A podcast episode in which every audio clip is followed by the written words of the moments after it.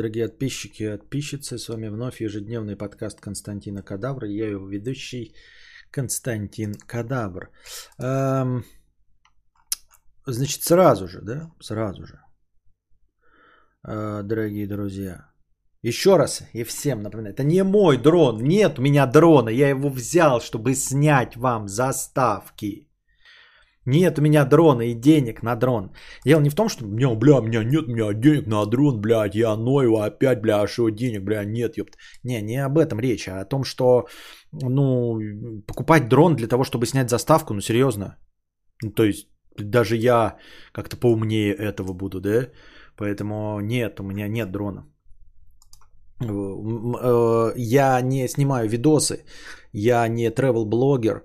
Вот, и мне его никак использовать нет никакой возможности, ну, то есть, чтобы монетизировать. И э, если вы, может быть, можете заметить, что я покупаю какие-то гаджеты, я эти гаджеты потом использую в стримах. Вот, э, там микрофоны какие-то новые, то есть, старый уходит, новый микрофон приходит, старая камера уходит, новый, но он потом используется. А дрон я не смогу никак использовать э, для производства своего контента, поэтому я не могу его купить. Но не, не могу, ну как, могу, конечно, и в смысле накопить там и пятое, десятое, но просто, ну это то, что я не смогу использовать, понимаете, я э, под этой же самой мотивацией не, не могу купить мотоцикл, о котором мечтаю, потому что не могу себе представить, как я его буду использовать, поэтому и дрон я тоже не покупал, это все заставочки, так, э, настроение у нас что-то не то чтобы дофига, да, надо добавить чуть-чуть. Вот. Так, сейчас у нас Full эйч ди идет на YouTube. Должно быть Full эйч ди. Битрейт тот же самый, а картинка должна быть Full эйч ди. Я там что-то поменял кое-что-нибудь, чтобы она не была растянутой Full эйч ди на тысяча четыреста сорок пэ. Сейчас вроде должно быть тысяча восемьдесят настоящий. То есть весь битрейт идет в плюс, на пользу. Да, посмотрите, какое-то максимальное качество можно установить у стрима. Да, должно быть Full эйч ди. Так, идем дальше. Что у нас там вчера? Разве что Кадавр так разжиреет, что ему надо будет снимать себя с дрона. С дрон-дон-дона. Так. Cold Brew триста тридцать три рубля. Случай на работе с покрытием комиссии. Простыня текста. Работаю руководителем группы эс эм эм в крупной компании. За полгода поднял аккаунт. Статистика растет, подписчики набираются, а в комментарии заглядывают селебы с галочками. Все круто. И вот недавно захожу почитать комментарии под очередным постом и вижу недовольный отзыв какой-то тети в духе «Раньше был нормальный аккаунт, а теперь какие-то тупые картинки с тупыми подписями достали, отписываюсь». Захожу к этой тетеньке в аккаунт, а она работает со мной в одной компании и бесит ее соцсети ее же компании. К слову, у самой все фотографии сопровождаются грудой хэштегов без слов. Хэштег лето двадцать двадцать один, хэштег семья, хэштег двадцать двадцать один и так далее. И мне что-то так сразу с этого сараку порвало. Неужели человек не понимает, что это напрямую оскорбляет деятельность моего коллеги? Это сравни тому, что я пойду к тебе на работу, к ней на работу, застану в процессе любого ее профессионального действия и начну критиковать. И должно ли мне вообще припекать с такого? Есть мнение, как человек, занимающийся производством тоже контента в интернете, что припекать такого не должно, вне зависимости от того, кто этим занимается. То, что у нее какие-то комплексы, она реально критикует работу своего коллеги, это может быть с какой-то стороны немножечко должно быть неправильно. Ну, потому что у вас одна цель, да, у вас э, цель э, заработать компанией, а потом, в общем, с этой компанией получить зарплату, да, поэтому это как-то э, тупо, э, не потому что ты ее коллега, а потому что это, ну, в общем-то, плевок э, в сторону э, корыта, из которого сам же ешь. Ну, понятное дело, что плевок очень легкий, но все равно. В остальном же я э, критически отношусь к критике. И это не мое мнение, я тоже его подсмотрел у многих старых блогеров, не сказать, что популярных, потому что популярные вообще об этом не задумываются, давным-давно ничего не говорят и давным-давно никак не комментируют критику в социальных сетях. Но я склонен думать, что они придерживаются той же самой концепции. Дело в том, что единичная критика, она вообще ничего не отражает. В принципе, никакого мнения. Это не мнение народа. Это как вот знаменитая сцена из кинофильма «Дракон» или как там по, по, по пьесе Шварца, когда Леонов идет и говорит: да вот народ против. Кто против? Ну, возьмем любого. Где любой? Вот он, любой. Ты против? Я против. Вот. Поэтому... С одной стороны, да, мне бы хотелось, наоборот, чтобы каждая конкретная какая-то критика а, содержала в себе крупицу истины, на которую можно было бы ориентироваться. Но, к сожалению, инструмента такого взаимодействия нет. Можно ориентироваться на критику, если ты занимаешься производством чего-либо и есть какие-то эксперты.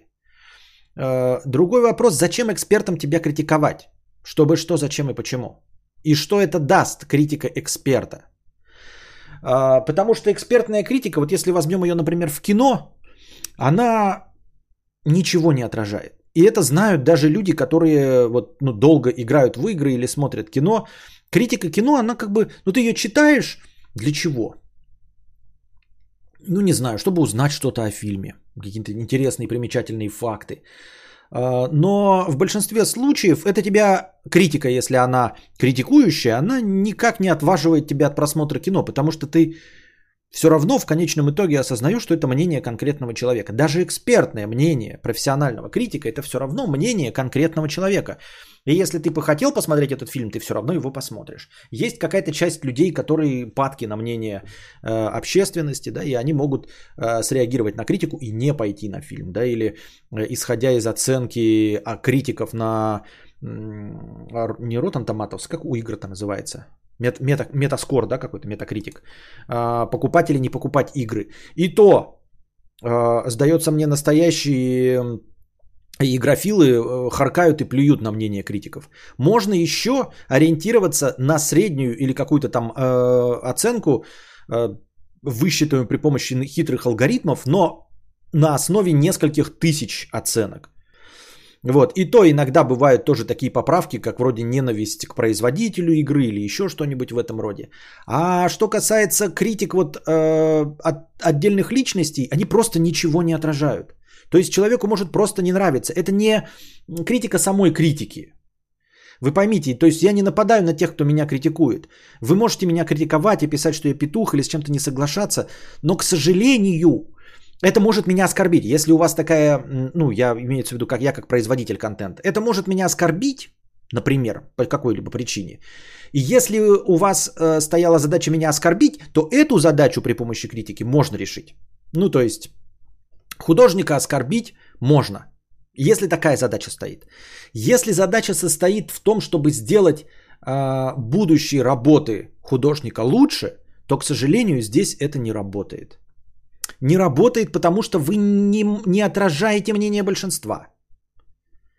Потому что можно сделать, исходя из вашей критики, она будет справедливой. То есть вы скажете там, да что угодно. Да вот ты, Константин, вот у тебя в стримах мало разговоров о играх Nintendo Switch, например. Справедливо? Справедливо. Мало ли у меня разговоров об играх Nintendo Switch в моем стриме? Мало.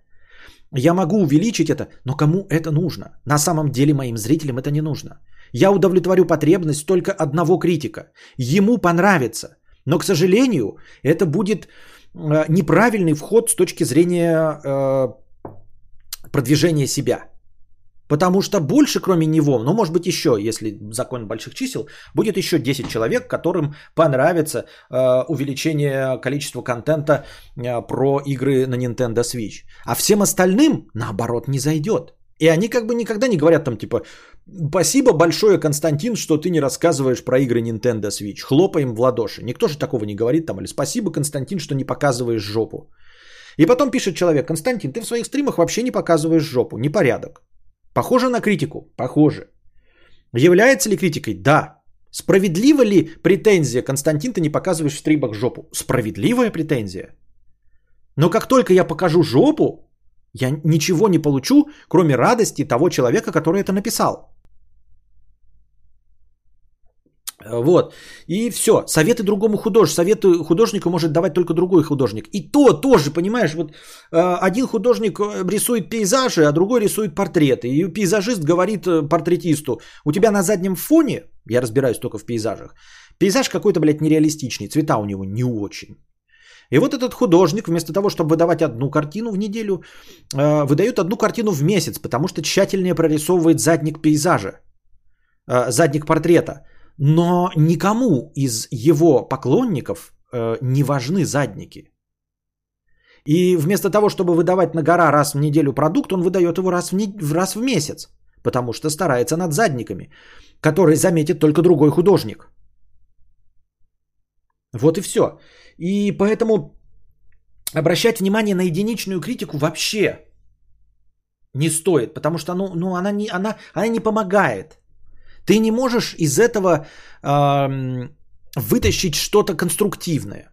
И это касается всего, вы, казалось бы, да? Ну, напишите вы мне под комментарий, под э, стримом какой-нибудь, например, Константин, вот ты не показываешь жопу. И оказывается, таких людей, которым нужна жопа, много. И мы увидим, что в моем вроде бы небольшом э, стриме, где очень мало зрителей, за лайканные комментарии двадцать пять человек лайки поставят, что Константин не показывает жопу. И будет справедливо, и двадцати пяти людям действительно не нравится, что я не показываю жопу. И что? И вот какой из этого сделать вывод? Ты думаешь, это самый популярный комментарий. Ошибка здесь в том, чтобы подумать и решить, что это играет какую-то роль. Это играет роль для двадцати пяти зрителей. А ты посмотри, сколько у тебя просмотров на стриме. три тысячи просмотров. И двадцать пять из трёх тысяч оказывается очень мало. Оказывается, это ни о чем. И оказывается, что всем остальным-то жопа, оказывается, не нужна, когда ты ее покажешь. Всех остальных это отпугнет. Кому нужна моя жирная волосатая жопа? Никому. Вот. И это на самом деле печально. Потому что если бы можно было, да, знаете, вот сидишь такой и комментарий, ну не знаю, каким-то мифическим образом э, отбираются, ну какой-то там высшей вселенской силой. Только действительно стоящие того, которые отражают мнение большинства. Вот. И они попадают, и ты бы мог их читать и действительно становиться лучше. Но ты не можешь становиться лучше по комментариям, потому что они ничего не отражают. Потому что один из тысячи, вот тысяча комментариев, и только один из них случайным образом, вне зависимости от желания комментирующего, попадает в точку. Он действительно описывает то, что было бы интересно большинству. Но ты не можешь понять, какой из тысяч действительно конструктивен.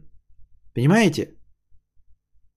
То есть, э, вот вам дают тысячи стаканчиков пустых, в одном стаканчике из этого золото находится. И ты вот берешь э, за одну попытку а, а, а, один стаканчик, все, потом обнуляется все, и опять из тысячи берешь один стаканчик. Значит ли это, что тебе кто-то дарит стаканчик золота? Нет, нихуя. Не значит, это никто не дарит тебе стаканчик золота. Если только один стаканчик из тысячи всегда наполнен золотом, и каждый раз при попытке он обнуляется, тебе никто не дает стакан золота. Нет этого стакана золота, потому что его невозможно взять. Вот и все. Поэтому... И это печально, потому что ты не знаешь, на что... Не, не можешь и не знаешь, на что ориентироваться. То есть, э, вы скажете, ну ты же читаешь какие-то критики и говоришь, вот сделаю, и потом это делаешь, да? На самом деле это ошибка. Ошибка, потому что я делаю только исключительно то, что мне нравится. То есть, какая-то критика э, меня... Мне глубоко комплиментарна. И я с этим согласен. И вот когда я сам думаю, что мне нужно вот в эту сторону меняться, и критика с этим совпадает, то я это делаю. Но это не значит, что критика-то была э, стоящей. Ну, грубо говоря, вы мне напишите, Константин, что-то у тебя в стриме, я знаю, что плохо. У тебя хуевая картинка, нужно переходить на четыре ка. И я с удовольствием, значит, прыгаю такой пес вонючий и перехожу на четыре ка. Потому что мне это нравится, потому что это совпадает с моим видением, потому что мне тоже кажется, что в четыре ка станет лучше. Оно не становится лучше. Я просто пошел на поводу у себя из-за того, что кто-то один подтвердил мои ожидания. Вот и все. И я говорю, наоборот, было бы, было бы хорошо, если бы действительно, если вы действительно, вот вы пишете, да, и каждый из вас был бы усредненным человеком, усредненным зрителем. То есть каждая ваша претензия была бы действительно справедлива и меняла бы к лучшему мой мир. Это было бы хорошо, я бы знал, на что ориентироваться, а я в итоге не знаю, на что ориентироваться. В итоге все равно, как художник, ты ориентируешься только на исключительно свой вкус. Вот, потому что ну, на свой вкус хотя бы не обидно, ты сам себе критик, да. Вот, я слушаю только одного критика, самого себя. Потому что этого критика хотя бы ты знаешь. Ты видел его писюн, ты вместе с ним моешься в душе. Есть хорошая история. Мужик из-за ошибки банка начистил себе девяносто пять миллионов рублей. Из-за ошибки банка, когда все скрылось, был осужден на шесть лет. Идиот покупал квартиры на эти бабки, у него их все забрали. Клево было порассуждать, что нужно было сделать в таком случае. Ой, мы что-то рассуждали, это скучно. Рассуждать, что было бы делать, э, отдавать. Я уже говорил, это отдавать деньги. Но это не, не, это нечестно нажитые деньги, ты не сможешь с ними справиться, ты не миллиардер. Если бы у тебя, ты был Джозеф, Джозефом Безосом, и тебе дали сто миллионов, ты знаешь, как их провернуть, как их скрыть, как их обнулить, как их э, э, отмыть эти сто миллионов. А у нас, из, из нас никого не было сто миллионов, мы не знаем, что с этим делать. Это тот же, то же самое, что выигрыш в лотерею. Только выигрыш в лотерею ты профукаешь сам лично свои полностью деньги, окажешься также у разбитого корыта, но при этом не присядешь. А если эти деньги получены преступным путем, то ты еще и присядешь, потому что ты взял чужие деньги. Вы же поймите, это нет никакого оправдания, если тебе перевели девяносто пять миллионов рублей или долларов, взять их себе. Ой, они же сами пришли. Ну что, дурак что ли, блядь? Что, дурак? Ничего само не приходит. Само приходит только говно в рыло. Дождик сам приходит. Рак приходит сам. Вот, ничего хорошего само не приходит. Если что-то пришло хорошее, тебе либо это дали за усердный труд, там талант или за красивые глаза, либо это воровство. Все.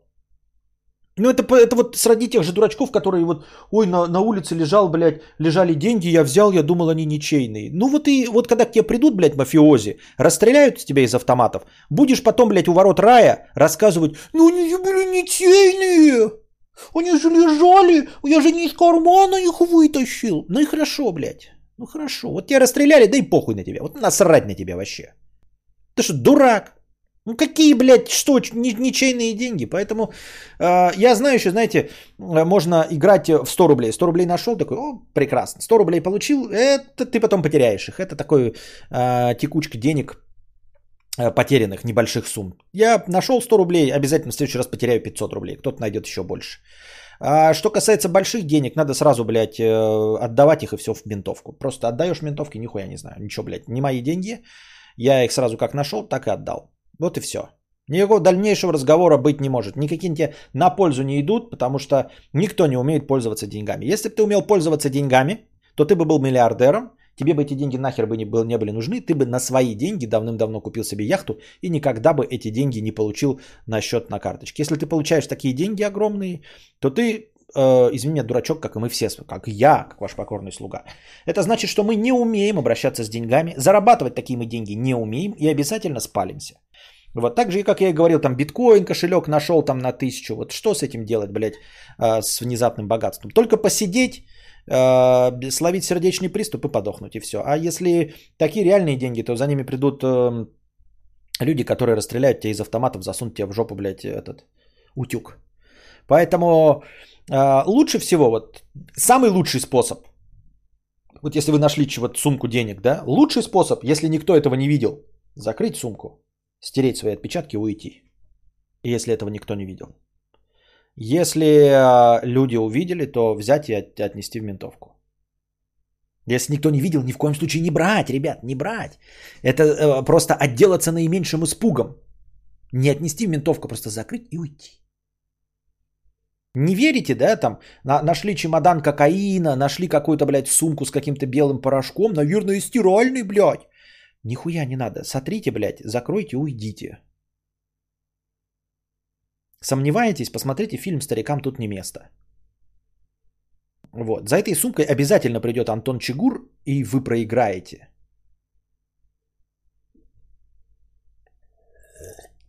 Увидел кошель на улице, пнул и похуй, зачем гемор нужен? Именно. Нашел, не тронул. Именно так.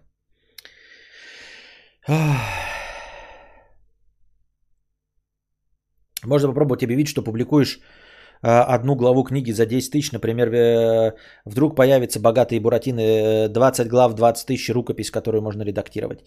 Родион, во-первых, с одной стороны, тоже не знаю, как вот такое, да, с одной стороны, это делал Стивен Кинг, человек с мировым именем, и у него это не зашло. Это при том, что его книги покупают и будут покупать, и они прекрасны. И он попытался монетизировать вот ровно в этой же ситуации. То есть он сделал по подписке каждую главу и провалился с этой идеей. полностью провалился. Стивен Кинг, где люди донатили за, да, заведомо, на заведомо Стивен Кинговский результат, зная, что выдаст его не какой-то ноунейм Константин Кадавр, а человек, который умеет писать. И он с этой идеей провалился. С другой стороны, то, что работает у одного, не обязательно работает у другого. Или то, что не работает у одного, не обязательно не сработает у другого. То есть так же, как и вот у меня, например, счетчик, да, и, например, у меня нет никакой рекламы. Я живу только на добровольные пожертвования. Хотя остальные стримеры все рекламируют, пятое, десятое, а может быть добровольных пожертвований у них нет. То есть правила не работают. Может, у меня это сработает. У Стивена Кинга не сработало, у меня сработает. Но я в это не очень верю. Как-то мне в это не верится. И опять, как и вчера мне кто-то писал, что про деньги что-то, про то, что писатели не реализуются, не монетизируют свои книги, вот, что даже Быков говорил, что он зарабатывает не на этом. Вы опять забываетесь, ребята. Я не пишу книгу для денег. Мне книга нужна для того, чтобы закрыть гештальт, чтобы реализоваться, чтобы называть себя писателем, чтобы что-то из себя представлять. То есть писателем, когда вам понравится книга. Стать писателем по-настоящему, чтобы вы меня называли писателем. Вот какая задача стоит. А не десять тысяч, двести тысяч, какую-то херобазу. Зачем вы мне это советуете? Про заработки мне советуете в стриме, как мне повысить количество зрителей и, там, и донатную канитель. Ну, не надо сейчас, но я имею в виду. Писательство для меня, для реализации. Причем я хочу не реализоваться, просто написав книгу, а действительно признанно написать хорошую книгу, чтобы она понравилась читателям, которые не вы, а вообще людям. И они сказали, это действительно писатель. Вот что мне нужно. Поэтому я и сказал, что как минимум первая книга, как минимум, а может быть и все, что я когда-нибудь напишу, будет бесплатно. Я первую книгу напишу и выложу ее бесплатно. Чтобы вы могли прочитать ее, чтобы ее прочитали, чтобы она была готова, закончена, написана и выложена бесплатно. Если, может быть, потом какое-нибудь издательство предложит ее выпустить, это будьте здрасте. Но сначала она будет выложена бесплатно, потому что я хочу реализоваться как писатель больших текстов. Чтобы вы прочитали и сказали, не, это, блядь, не блогер, написавший хуйню, а реально писатель. А мы и не знали.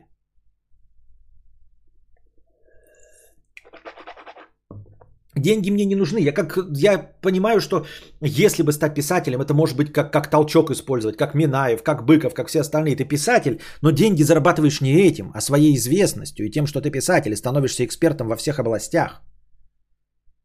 Я не дурачок, ёптать, я не хочу де- книгой зарабатывать деньги. Никто ими не зарабатывает, кроме Донцова и Пелевина. Константин, к вчерашней теме о крипте. BlockFi по ошибке перевела пользователям по семьсот биткоинов вместо акционных семьсот долларов. Интересно. И что? Мне однажды пятьсот миллионов поступило, потом я проснулся и вообще не жалко.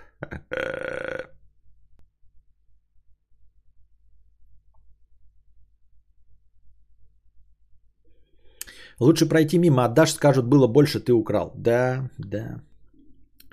Когда-то в школе, в классе во втором, у нас была школьная ярмарка, где школьники продавали разные свои пизделушки, а другие школьники их покупали. Мне тогда впервые дали деньги, и я купил фантики от жвачки.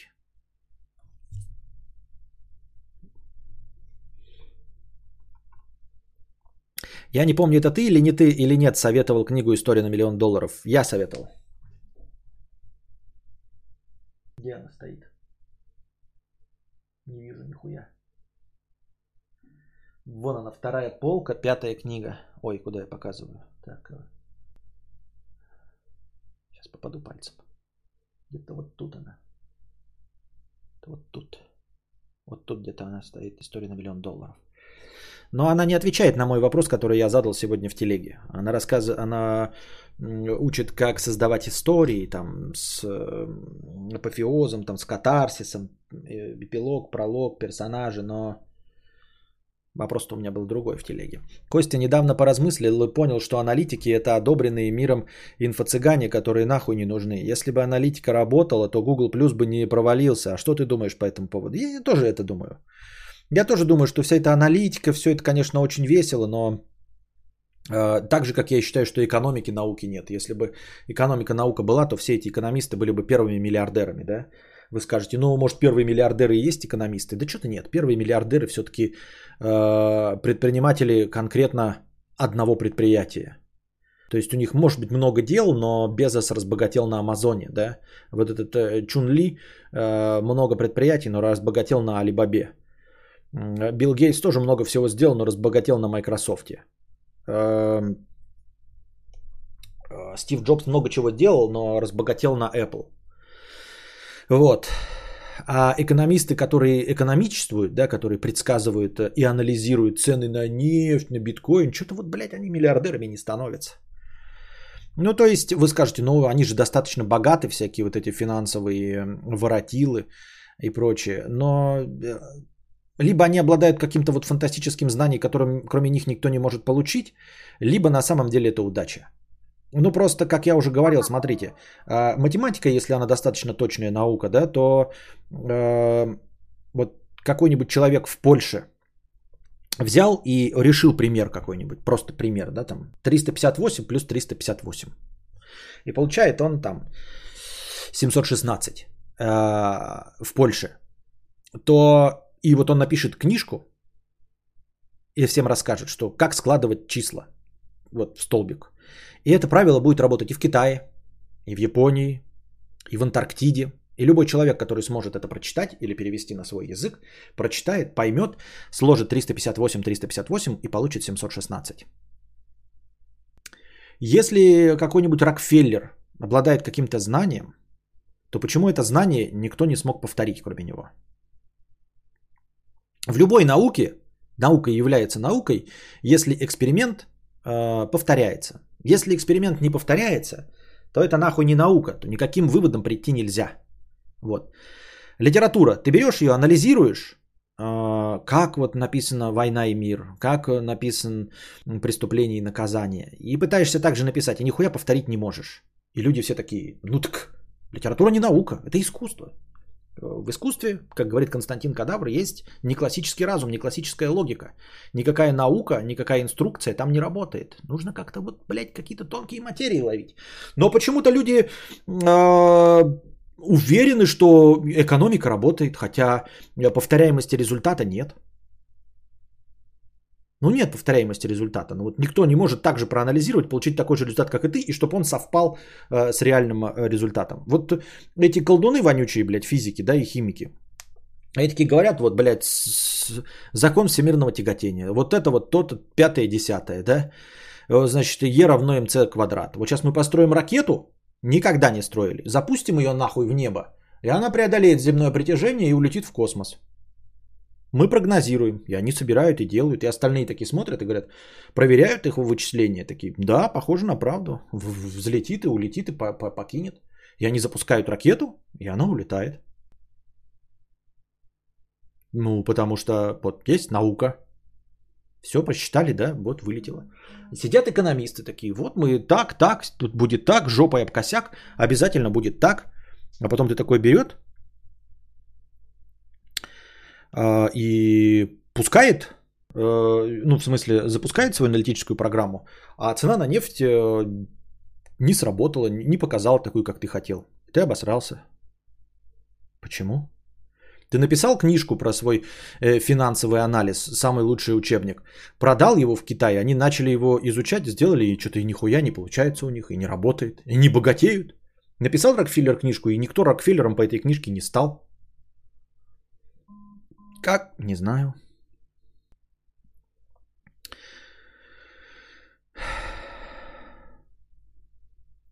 Интересно, если бы все знали, что за биткоином стоял Мавроди, например, изменилось ли мнение? Не изменилось, я говорю, на самом деле нет. Поэтому я вчера и задавал вопрос чисто теоретически. Э, типа, а кто может стоять так, чтобы вот человек уверен, что биткоин падет до нуля? Да ладно, не до нуля, но хотя бы существенно просесть. Да вот кого можно назвать создателем биткоина так, чтобы он существенно просел? Не представляю кого, ни, ни для кого. Люди, которые майнят биткоин, его продают и считают его э, финансовым инструментом и с ним работают, они от него не откажутся.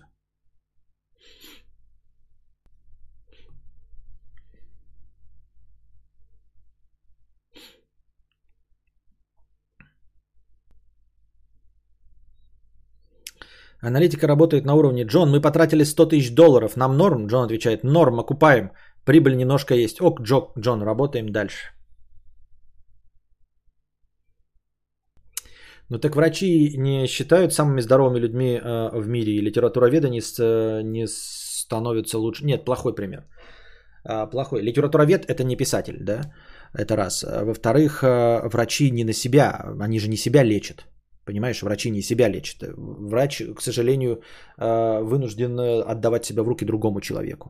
А финансовый аналитик может целиком и полностью работать на себя, сам себя. Экономика – это скорее набор базовых правил управления государственными финансами. По типу нельзя врубать станок, ибо валюта обесценивается. Ну, просто нет. Такие базовые знания, да, там, деньги, товар, деньги.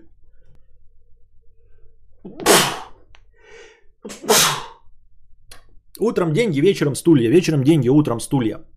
Эти базовые принципы все знают, но мы за эти знания нихуя не получаем. А есть люди, которые получают большие зарплаты, а получают в точности тот же самый результат, что и мы, непредсказуемый результат. То есть где-то же сидят вот э, в Министерстве финансов богатые. А почему мы не богатеем? Ну вот простой вопрос. Есть в Министерстве финансов люди с высшим образованием, получают за это зарплаты. И нихуя не богатеете. Вот я получаю от вас добровольное пожертвование, чтобы вас развлекать. Я вас два часа развлекаю. А есть люди, вот они сидят в Министерстве финансов э, для того, чтобы экономика росла. Блядь, а вы нихуя не растет, не растет. Она где-то, блядь, в циферках растет, а вы нихуя не получаете. Хлеб дорожает, тачки дорожают, э, ваш доход все меньше. Как так получается? Потому что они нихуя не работают. Вы, конечно, скажете: коррупция, хуюпция, блядь... Э, э, санкции, хуянкции. Ну так, а вы для чего сидите, работаете на зарплате? Ваша же э, работа все это учитывать. Санкции, хуянкции, коррупцию, хуюпцию. Ну учитывайте, учитывайте, хули. Что-то не получается нихуя.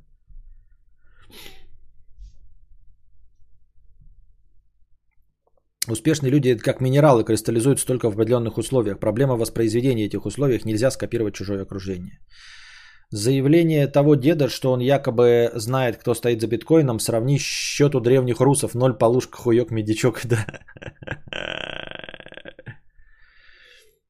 Вот, а те правила, которые безусловно работают в экономике, то есть они-то просто тасуют нам очки, втирают и рассказывают про какое-то сакральное знание, которым они обладают, но почему-то которым не пользуются, потому что они не делают нас богаче, ни одни министерства финансов, ни одной страны.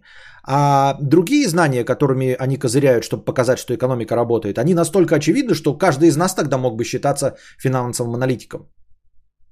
Там типа рассказано: а вот есть инфляция. Да каждый из нас понимает, что такое инфляция, но мы почему-то за это зарплату не получаем. Никак не влиять на зарплату, э, никак не влиять на инфляцию могу я.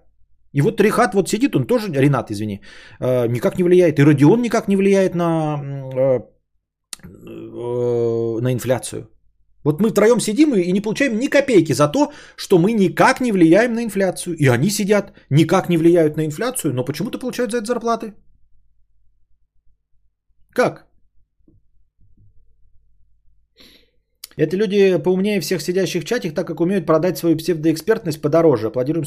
Тут да, тут не поспоришь, конечно, когда ты умеешь продавать всякий фуфел. Но как бы будьте здрасте, я тут к себя, к этим людям тоже при, причисляю. Вот, вот у меня, например, нет никаких ни дипломов, ни высших образований. Сижу вам, э, лью какой-то мыслительный понос изо рта. А вы сидите, слушаете, я получаю за это добровольные пожертвования. То есть как бы я себя к этим товарищам причисляю. Я тоже монетизирую полную хуйню в своей голове.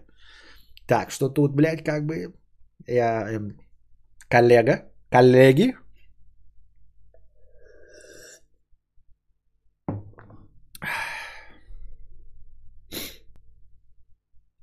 Ю, двести рублей, хорошего настроения, спасибо.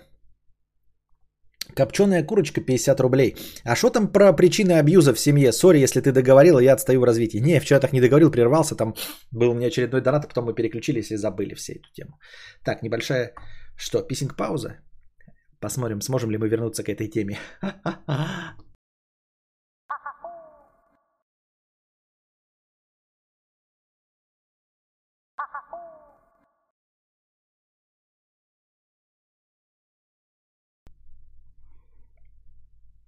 Коллеги, Кадавр с годами потупел и стал бояться, вы не находите? Возможно. Возможно. Ну, может быть. Что делать? Ну, что делать? Ну, а как? А, а как? Ну, вот что ты мне сейчас скажешь, как вот я начал сегодня говорить про критику. Ну, ты мне скажешь, как становиться умнее. Ну, и я стану в, в твоих глазах умнее. А как в глазах общественности стать умнее и стать интереснее? Ты же не скажешь.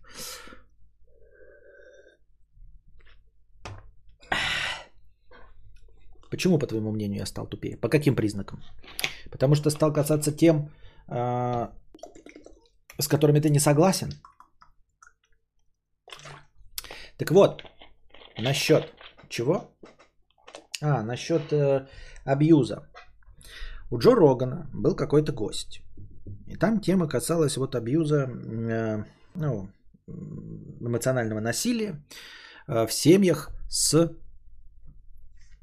Э, эмоциональное насилие в сторону, как я понял, детей. Ну, там на английском языке, поэтому птичий язык не мой конек, поэтому пересказываю, как могу.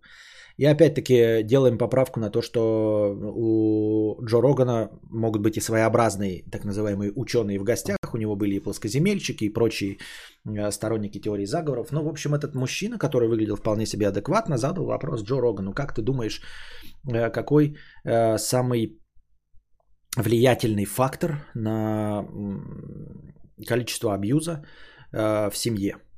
Джо Роган ответил, ну, самое логичное, ну, типа...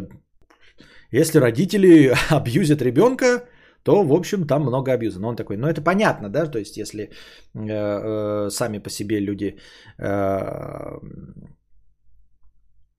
производят эмоциональное насилие, то значит насилия много. А вообще такой типа косвенный фактор, э, который чаще всего отражается в худшую сторону на количество эмоционального насилия в семье.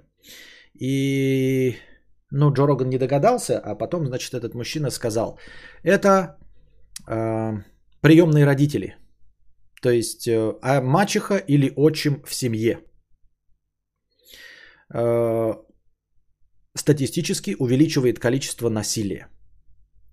Э, это не говорит о том, что э, обязательно мачеха или э, отчим, ну, творят сами насилие в семье или что-то в этом роде. То есть каждый из нас, конечно, может привести пример. У меня был прекрасный отчим, у меня была прекрасная мачеха в целом.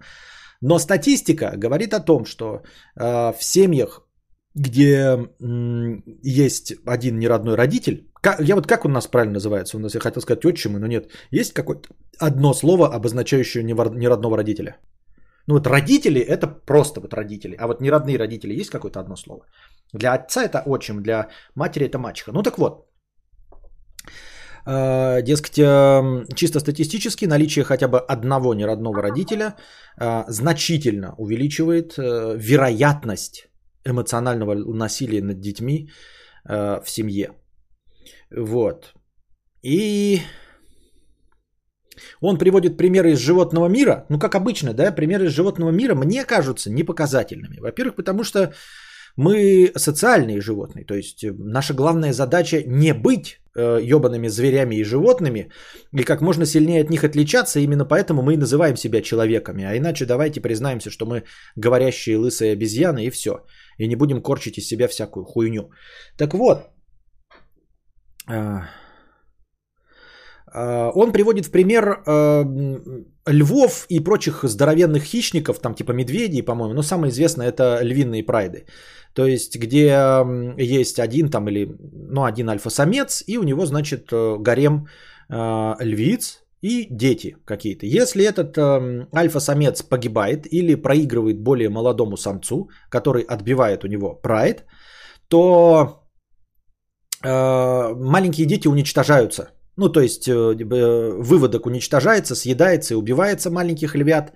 И молодой лев, новый владелец, новый альфа-прайда, значит, заводит своих малышей уже с этим прайдом львиц. Более того, мы скажем, ну, это типа влияние самого, грубо говоря, отчима, а что же... касается настоящих матерей. Во-первых, они не сопротивляются, да, никто с кровью на себе не защищает свое потомство э, от нового альфа-самца в прайде, это раз. А во-вторых, э, чисто природой так предусмотрено, что после того, как это потомство новым альфачом захваченная, убита, у них начинается, в общем, овуляция, течка, да, у, ну, терминология могу путаться, но вы понимаете, о чем я. То есть э, э, львицы, сразу же у львиц запускается э, механизм э, быстрого зачатия. То есть самой природой это предусмотрено. Может быть, львицы себе что угодно там думать, переживать по поводу своего потомства, убиенного новым альфой, но природа говорит ей: рожай новых детей от нового альфа-самца. Вот. И такой вот пример приводится вот этим ученым, он еще какой-то пример. Но, как я уже сказал, я почему вот с вами делюсь, что вы думаете по этому поводу? С одной стороны, э, животный мир это не показатель, потому что, ну, можно все что угодно говорить, там, я не знаю, вплоть до самоубийства толп леммингов, да, и как-то пытаться проецировать, я осуждаю, но никто же э, такой хуйней не занимается, да, животные вообще занимаются всякой разной хуйней, они могут там говном кидаться. Мы кидаемся текстовым говном, но по большей части не бывает такого, что мы сидим, срём там себе в руку, а потом кидаем в оппонента. Это бывает крайне редко. Хотя и бывает, но крайне редко. Это скорее исключение из правил, чем правило. Я не знаю, не мочимся друг на друга, как это делают животные, не помечаем свою территорию сакой. Ну, то есть массу вещей мы не делаем так, как это делается в животном мире. Так почему мы должны поступать как львы? Да, и у нас нет такого механизма, что у женщины запускается овуляция, если она, не дай бог, теряет ребенка. Нет же такого? Нет. Вот. Нет такого, что э, отчим э, ну, где-то хоть какие-то древние времена у, убивал чужих детей. И мать э, спокойно не будет наблюдать за тем, как любой отчим или кто-то там, убивший ее мужа, отца ее детей, э, будет убивать этих детей. Она будет их защищать. То есть мы... От, целиком и полностью исторически от этого отличаемся. И вроде как природа не, не имеет этих механизмов. То есть она не отключает инстинкт сохранения ребенка у матери в случае потери кормильца. Правильно? Ничего такого не происходит. То есть если э, отец, ну то есть ее напарник мужского пола, отец ребенка умер, то мать не бросает ребенка на произвол судьбы в надежде э, найти себе нового альфача. Ничего такого даже близко не происходило, не происходит и не происходило даже в стародавние пещерные времена. Мать, наоборот, прижимает своего ребенка ближе к себе, чтобы это потомство вытащить любым свободным способом. А если мы уже говорим про современные реалии, то еще и найти другого кормильца. Вот. Но, тем не менее, статистика, согласно словам этого мужика, показывает, что наличие неродного родителя статистически значительно увеличивает вероятность эмоционального насилия в семье. Почему? И как это связано? Я не очень понимаю.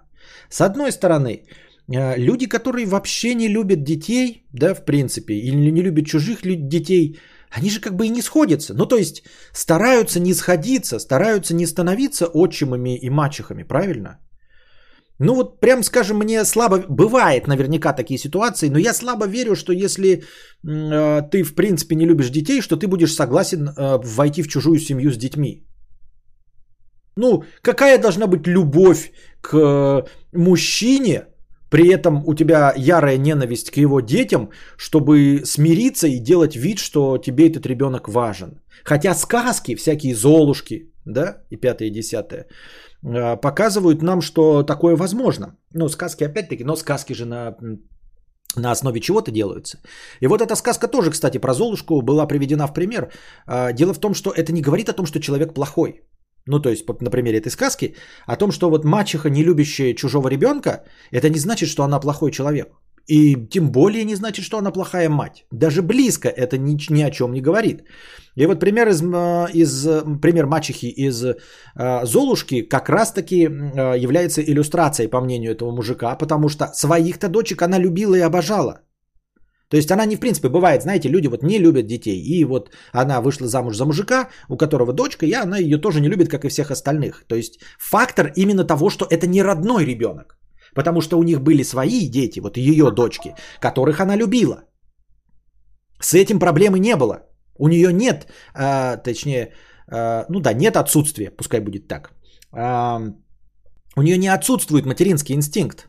Ничего подобного. Своих родных детей она холила и лелеяла и любила, и всячески выставляла их в победном свете. Она не любила только Золушку, и только на том основании, что это не ее родной ребенок.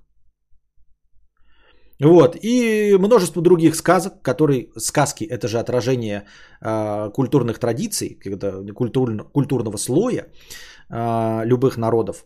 Очень часто встречаются, когда там мачехи, там, э, ну, мачехи чаще, чем отчимы в сказках, но тем не менее, да. А зато в, реальность, в реальных историях, когда отчимы бьют там чужих детей, это тоже часто встречается. Почему так происходит? Вот од- с одной стороны, вроде бы заметно и действительно так происходит. С другой стороны... Замечаю ли я действительно такую статистическую значимость? Я не замечаю. Правда она или нет? И о чем она говорит? И чему это должно нас научить? Что-что? Что э, косвенно это обозначает, что нужно выращивать ребенка в, в собственной семье, э, в цельной? Или все-таки разевать глаза и смотреть на того, кого ты вводишь в свою семью, если э, ты остался один с ребенком? Ты же можешь остаться, не обязательно развестись, да, там, хорошо, если ты стараешься там сохранить семью и прочее, но твой партнер может просто умереть от болезни или чего-то, а ты останешься один с ребенком, и тебе стоит заводить новые отношения? По всем фильмам, да, но ты таким образом можешь внести отчима или мачеху в семью. Ну и ты слепой, типа, чтобы вводить там какую-то, какую-то мачеху или какого-то отчима. Не очень понимаю. Какой ваш опыт? О чем он говорит? Что вы по этому поводу думаете? Очень часто женщины кидают своих детей ради нового хуйца в доме. В большинстве случаев из-за логической цепочки. Меня бросили, дети от того, кто бросил, дети плохие. Очень часто. Вот ты когда произносишь «очень часто», у тебя есть как- какая-то э, статистическая выборка? Или ты просто говоришь вот тоже «очень часто»? Очень часто, я вот э, могу произнести, очень часто люди на больших джипах обладают маленькими хуями. И мы все с этим согласны, конечно, у нас же нет большого джипа. Если у нас нет большого джипа, значит у нас большие хуи, правильно? Но кто-нибудь по-настоящему-то проводил это исследование? У кого-нибудь есть подтверждение того, что большая машина – это компенсатор маленького хуя? Также и здесь. Очень часто женщины кидают. Я не знаю ни одной женщины, бросивших своих детей. Ни одной. Ни под каким предлогом. Ни под предлогом умершего мужа, бросившего мужа. Не знаю ни одной. Вот, ну, то есть я вижу разведенных женщин. Я вижу одиноких женщин с детьми. Не вижу, чтобы кто-то бросал. Вот у меня такого опыта нет.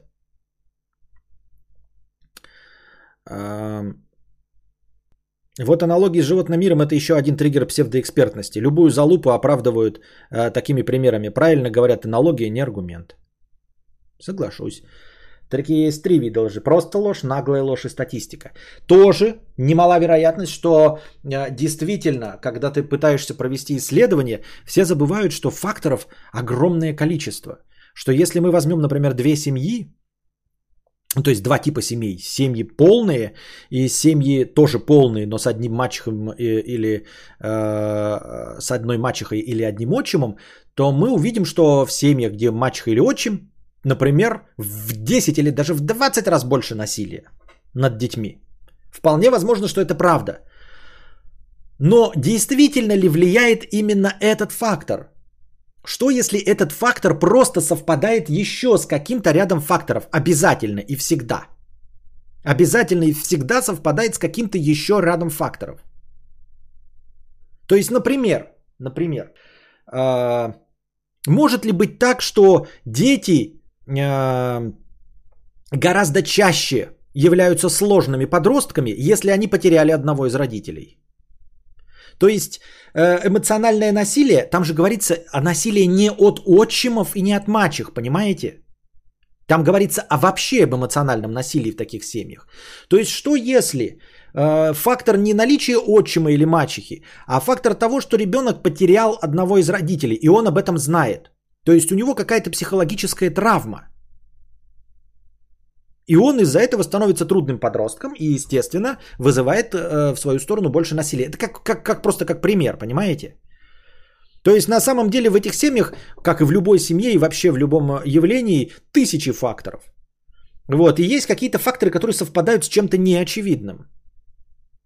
Да, как мы старую, помните, у меня в ролике рассмотрено...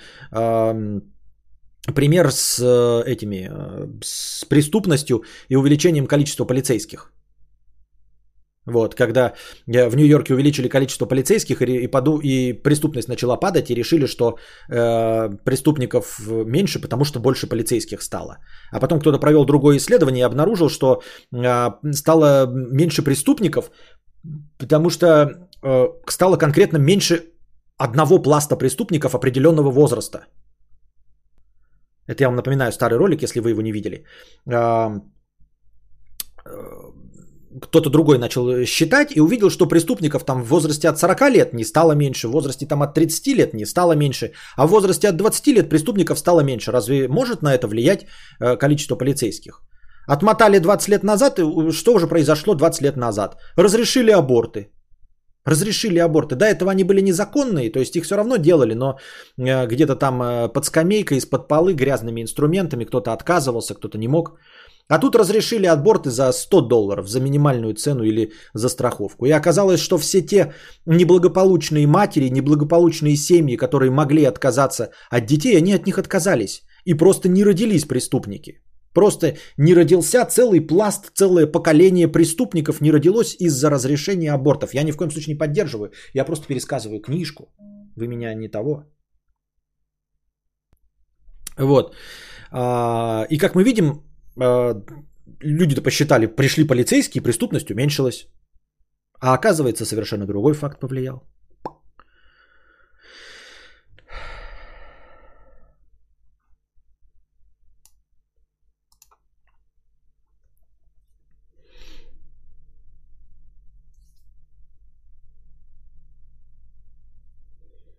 Может, неприятие детьми новых родителей провоцирует конфликты и дальнейший абьюз? Тоже может быть, да. Такое может быть. Ну, то есть какой-то другой фактор. Любить недостаточно. Своих многие тоже любят и все равно пиздят иногда. Что говорить про чужих? Люди тупые. Думают, потянут, все норм будет, а потом срываются по делу и без. А, ну, то есть сначала не верят. То есть люди э, искренне э, верят в то, что они примут чужого ребенка, а потом оказывается, что нихуя. Люди такие же животные, без свободы воли, заложники инстинктов, желаний, удовольствий, гормонов, воспитания, окружения, генов и обстоятельств. Нейробиолог, приматолог вам растолкует и объяснит. Я эр эс пэ, и меня эта инфа озадачила и немного расстроила. Ну, надо, чтобы не, тебя не инфа, а, которую озвучил э, жеребец колхозника, расстраивала и озадачивала. Тебе нужно проверять эту инфу. Теперь почитай, где-нибудь есть ли это еще написано, кто-нибудь об этом вообще говорит, или я озвучил мнение какого-то э, псевдоученого, в точности такого же, как и сторонника теории плоской земли. Так что ты проверь это все в интернете. Существует ли такая теория, существуют ли эти исследования, замечал ли кто-нибудь еще, кроме этого мужика и меня, пересказавшего эту хуйню. Я в шестнадцать лет узнал, что брат с сестрой от другой женщины. Мне не говорили, чтобы не травмировать. Мать их взяла как своих, а брат меня как отец воспитывал. А бате некогда было. Понятно. Ну вот ты в шестнадцать лет это узнал, значит, и что, теперь можешь сказать, что как-то все было по-другому? Ну опять-таки, да, то есть твой единичный случай тоже может ни о чем не говорить, единичный случай. Очень часто люди, которые говорят «очень часто», «очень часто» не замечают смысла фразы «очень часто». Пример со львами у ученого какая-то продресь, но в его статистику верю. Пример с отчимом имеется. И что, у тебя было больше насилия, чем что? Чем э, в другой семье твоего товарища, где отец был алкаш? Или что? С чем ты сравнивал, Виток? Нужно учитывать, что ученые заморские, у них там даже на родных родителей дети заявляют.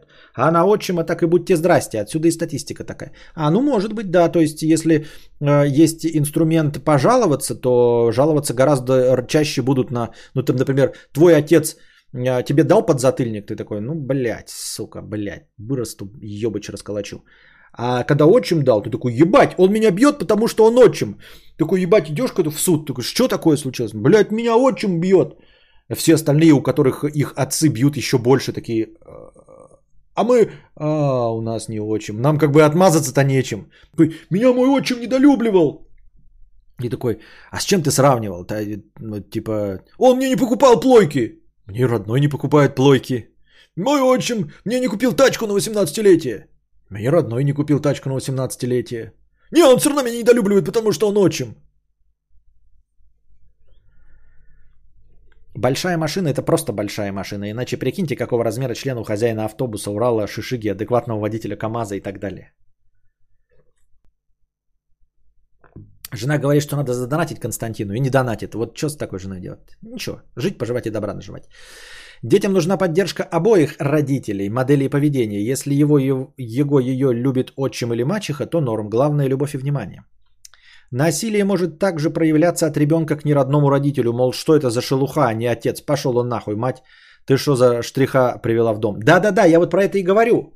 Про то, что помимо того, что у него самого может быть травма, что это не его отец, он может еще и тоже к нему не относиться как к отцу и, в общем-то, слушать, не слушать его в гораздо больших количестве случаев. То есть там, где совершенно справедливая претензия, там типа «не плюй на стол», если от отца она воспринимается норма, то от отчима она воспринимается как претензия, потому что я не родной ребенок. Хотя это просто справедливая претензия. Инфы у меня нет, пишет Мария, которая говорила про телок, бросающих детей. Просто у двух бывших одноклассниц так было. Отчим пьяное чмо, и мать потакает его поведению. Была у них у обеих дома, при мне на них матери орали. Так ты же говоришь, отказываются от детей. Мол, вся в отца тоже. Я думал, ты имеешь в виду бросают детей или хотя бы там бабушкам передают. Видел, что выходит? четырнадцатого октября выйдет новый фильм «Чудаки», все еще молодые и безумные. Не молодые они, конечно, но безумные, да, до сих пор. Неродной родитель влияет на погоду в доме, тем самым портит отношения между ребенком и родителем, неважно в какую сторону.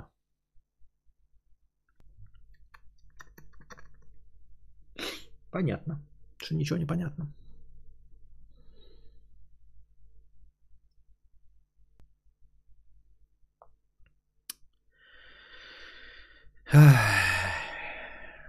Пятачок, у тебя есть ружье? пятьдесят рублей с покрытием. Нет, без покрытия. Как относишься к игрушечному оружию? Раньше, кажется, у всех было и ничего, даже поощрялось. В отношении мальчиков так точно. Будущий защитник, вся фигня. А сейчас развелось психологов, хз с какой квалификацией, вещают всякое. Вроде логично, но как же мы выросли? Далеко не все агрессивные и за войну. Нет. Если бы не были за войну, то, собственно, не воевали бы. Это не про агрессию, а про допустимость войны. Понимаешь, допустимость применения оружия. Оружие повсеместное, милитаризм, танки и все остальное, оно пропагандирует допустимость войны вообще и допустимость применения оружия к другим людям. Я ребенку не покупаю пока. Ну, то есть он в любом случае столкнется со всем этим, да, с Call of Duty и все остальное. Но на данном этапе я стараюсь сдержать вот этот наплыв, волну милитаризма в голову до трехлетнего ребенка.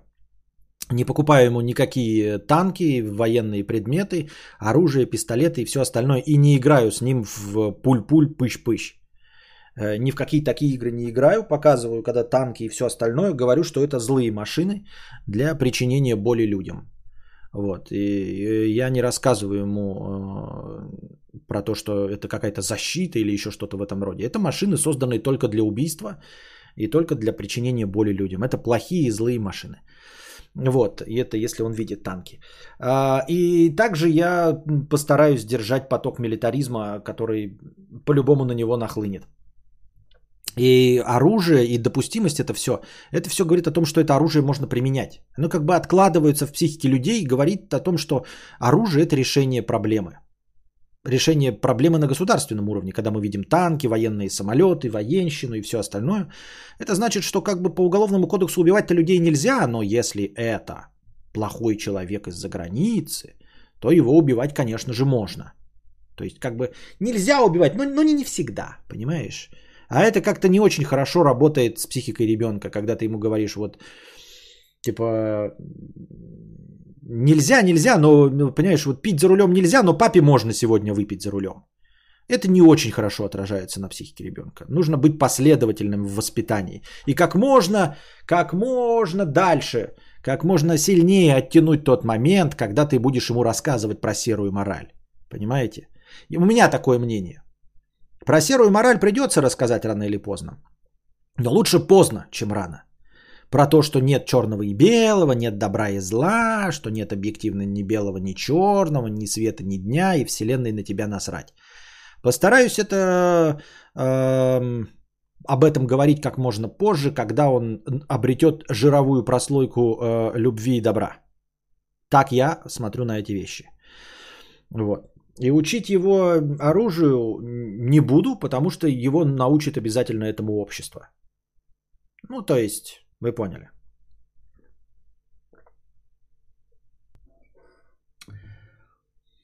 Не имеет смысла. И без меня социум с этим справится. Можно я, пожалуйста, буду учить его добру, потому что добру социум учить не будет. Вот. Чему-то хорошему, светлому общество его учить не будет. Государство не будет учить быть добрым, приятным гражданином, вот, счастливым. Этому никто не учит. Ни в школе, ни на уроках эн вэ пэ, ни в каких кружках, нигде. Вот всему остальному они ему научат. Поэтому моя задача сосредоточиться на том, чему его не может обучить никто другой. А с этой всей хуйней, блядь, милитаристской справится и общество потом, надеюсь, как можно позже. Вот, и все это учит прежде всего граждан, народ, налогоплательщиков и приучает их к тому, что применение военной силы допустимо. Что, в принципе, ну как бы да, мы, конечно, люди, не обезьяны, но ёбнуть гранатой по врагу – это хорошее решение проблемы, да. Никто у нас не пропагандирует дипломатов, людей выкручивающихся, там, понимаете, нас не снимают фильмы про героев, которые э, побежали куда-то и без пистолета договорились, и не произошло драки, э, не произошло э, рукоприкладства, не произошло войны. Никаких у нас геройских поступков дипломатов не показывают. Вот нет фильмов, да, где там дипломаты поехали и порешали что-то, и никто ни на кого бомбы не сбросил. Нет таких фильмов.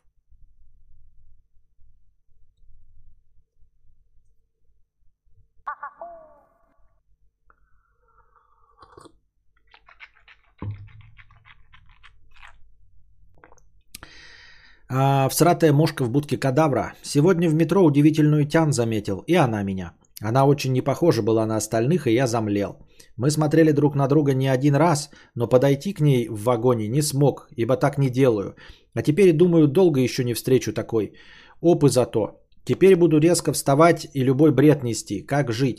Просто она такая милая была, и стрижка не длинные, волосы такие густые, постоянно гладила их. Это было очень сексуально, и она смотрела постоянно на меня. Короче, теперь никто не интересен. Все тёлки как одно, только для поебушек. А эту бы точно любил. Завтра иду за... Так, если не сложно, гоу совет. Совет такой, идёт оно нахуй всё. Что за, за бред, блядь? Увидел тёлку, мимо проходила. Короче, эм, перевожу на язык понятный, чтобы ты понял, насколько, блядь, твоя хуета, блядь, это бред из-под сивой кобылы, по поводу которого вообще не стоит переживать, ничего не надо делать и вообще не принимать никаких решений далеко, и дол, э, далеко идущих о том, что вот я больше никого, а это для одного, для другого. Короче, сегодня иду по улице и вижу охуенный Харли Дэвидсон Iron восемь восемь три две тысячи двадцать первого модельного года. И смотрю, он едет, короче, этот мотоцикл, стоит, и он прям под меня, под ростом подходит вообще. Ну прям, я прям чувствую, прям, да, я метр шестьдесят пять, он под мою посадку, даже я ногами буду касаться пола. Вот, он вообще на остальных не похож. Вот все эти какие-то, блядь, ямахи ебучие, там, эр один, что-то, блядь, летают, какие-то, блядь, другие говномотоциклы, мопеды, а это я замлел. Я смотрю на этот мотоцикл. Он стоит и ждет, как будто бы меня. Но подойти я же не могу, это же не мой мотоцикл. Я не смог так даже сфотографироваться. Я бы я мог, хотел бы сесть, но это же не мой мотоцикл. Я так, ну, я не ворую мотоциклы, я так не делаю. Теперь думаю, что я не угнал, блядь? Или что, не пошел и не взял кредит на такой мотоцикл? Я еще такой долго не встречу. Я не смогу на таком прокатиться.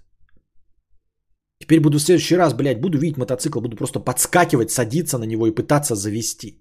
Как жить? Просто он такой охуенный. Ну и такой классный выхлоп. И цвет бензобака самый лучший. Я смотрю, как хозяин гладит этот бензобак. И думаю, это пиздец как сексуально. И думаю, прямо мне подходит этот мотоцикл. Теперь вообще другие мотоциклы мне не интересны. Все эти, блядь, вжикающие двухколесное говно, они для одного лица, не просто для того, чтобы переместить ту жопу из точки А в точку Б. А вот этот мотоцикл я бы любил. Завтра беру и еду брать кредит на полтора миллиона. Если не сложно, дай совет. Чё за бред, ты скажешь? Вот. Вот именно так звучит твой бред. Какая-то хуйня, блядь. Извини меня, я ни в коем случае не хочу обидеть твой вкус. Ну, блядь, увидел какую-то чужую женщину. И чё? Ну, увидел ты красивую женщину. А я увидел красивый мотоцикл. Ренат увидел дом на, блядь, на фотографии в видосе э, на берегу моря. А Вадим Николаевич увидел э, PlayStation предзаказ, блядь. Плей, плойка пять, а у него вот ровно сегодня, блядь, зарплата закончилась. И чё, блядь? Что из этого? Как увидел, так и забыл.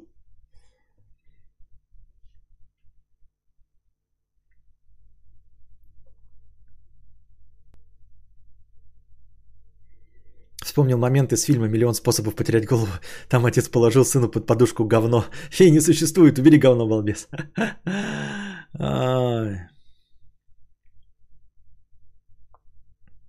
Всегда, когда упускаю возможность познакомиться с девушкой, я всегда оправдываю себя, мол, ну а вдруг у нее член? Нахуй мне такие сюрпризы, в наше время всякое может быть. А, зачем вообще себя оправдывать? Я понимаю, что я, короче, вообще не в лике, да, и мне, это для меня далеко и не, непонятно, но в целом, даже когда я в молодости был, никогда по этому поводу не переживал. Вот я четко помню, что, ну, то есть, бывало же, да, там едешь, такой, о, симпатичная женщина. Вышел, да и похуй, блядь. Я с ней не познакомился. Зачем? Познакомишь? Отнош... Что? Разговаривать с ней, что ли, потом, что ли? Ты что, письками, блядь, с ней тереться? Она что-то раздевается, смотрит, блядь. Ты что, какой-то стручком свой, блядь, что? Ее надо удовлетворять, она должна оргазм получить какой-то, блядь. Возбуждать ее надо, смешные вещи рассказывать. Она даже донатить не будет. Нахуй надо?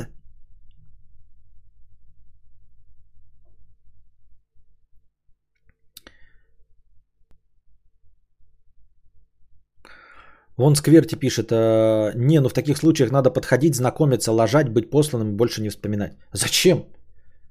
Я могу не вспоминать, не подходя, не знакомясь, ничего не произойдет. Нет, ну понятное дело, я женат, я такого и не, бы и не делал, но я и в молодости никогда бы даже, типа, что? Свободен? Типа, подойти? Нет, и у меня нет никаких угрызений совести. Константин, ты не подошел под знаком... Что? Кто разговаривает со мной? Это я, твой внутренний голос, ты не подошел к телке. Что? Какой? Но только что ты видел суперкрасивая тёлка. А? Красивая тёлка на тебя смотрела, волосы поправляла. Что? Ты что, дурак, что ли? Говорю, в автобусе. В каком автобусе? Ты только что из автобуса вышел. Я? А, да, из автобуса вышел. Там тёлка была, помнишь, красивая? Да. Ну так вот, ты не подошёл не, не познакомиться. И... Ну как? Ну она красивая, ты не подошел познакомиться. В смысле? Ну ты должен был, она же красивая, она тебе смотрела, на тебя сексуально, вызывающе. Ну? Надо было подойти познакомиться? В смысле? Так я сегодня утром видел в порнухе, на меня там зазывающая Белла Денджер смотрела, я тоже не подошел познакомиться. И вечером буду смотреть на Стою, и она тоже будет на меня зазывно смотреть, и я тоже не подойду познакомиться. Я что, должен, я что, блядь, больной? Или что, я, я должен увидеть в витрине товар и бежать брать кредит на него? Или что? Я должен увидеть на прилавке шоколадку и должен хватать ее и жрать, чтобы становиться жирным к тридцати семи годам? Что это за бред вообще? Я человек, я управляю собственными эмоциями. Что это за идиотизм? Я могу забывать о чем-то. Я вижу красивый дом, я не пытаюсь в нем жить. Я вижу красивую машину, я в нее не влезаю. Я вижу красивый товар, я не беру в него, на него кредиты, не покупаю, не трачу последние деньги. Я не подхожу просто на том основании, что увидел красивую женщину. Это какой-то идиотизм. Я человек разумный. У меня есть далекие цели. У меня есть план, я хочу PlayStation пять. У меня есть причины, по которым я хочу PlayStation пять. Я на него долго коплю и не трачу деньги на э, товары в витрине.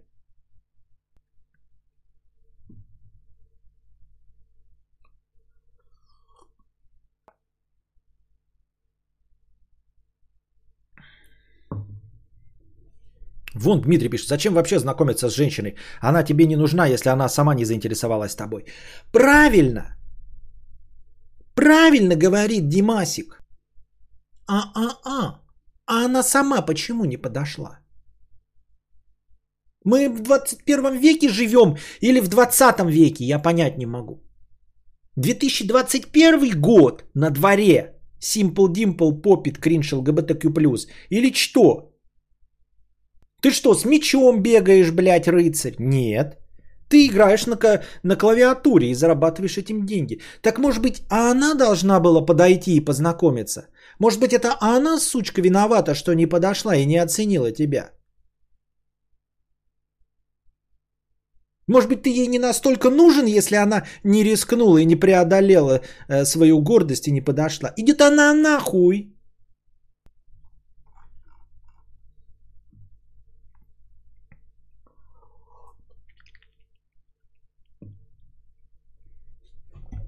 А, я кофе не выпил.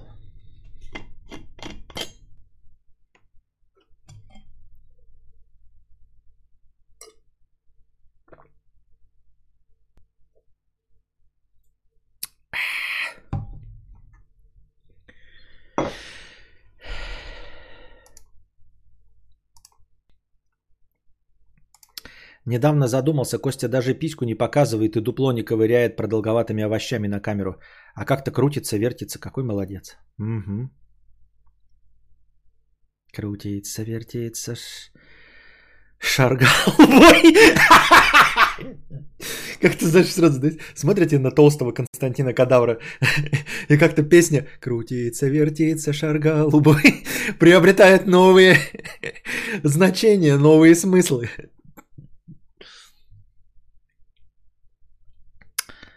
А, ну вот если девушка очень красивая, даже пусть у нее есть член, но об этом ты будешь знать только ты, не вижу. Вообще тоже не вижу в этом проблемы.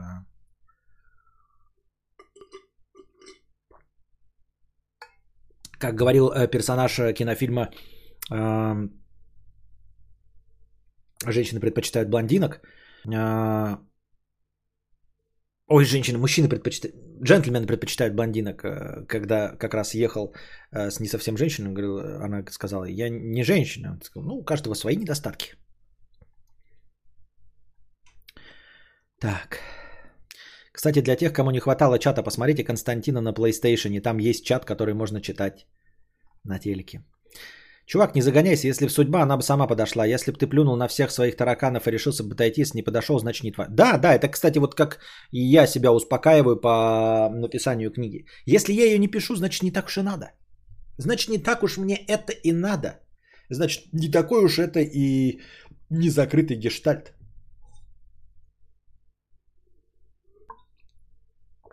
Что вообще за хуйня знакомиться с людьми на улице? Тоже, ага, как это... Знакомиться с людьми на улице? Что, маньяк?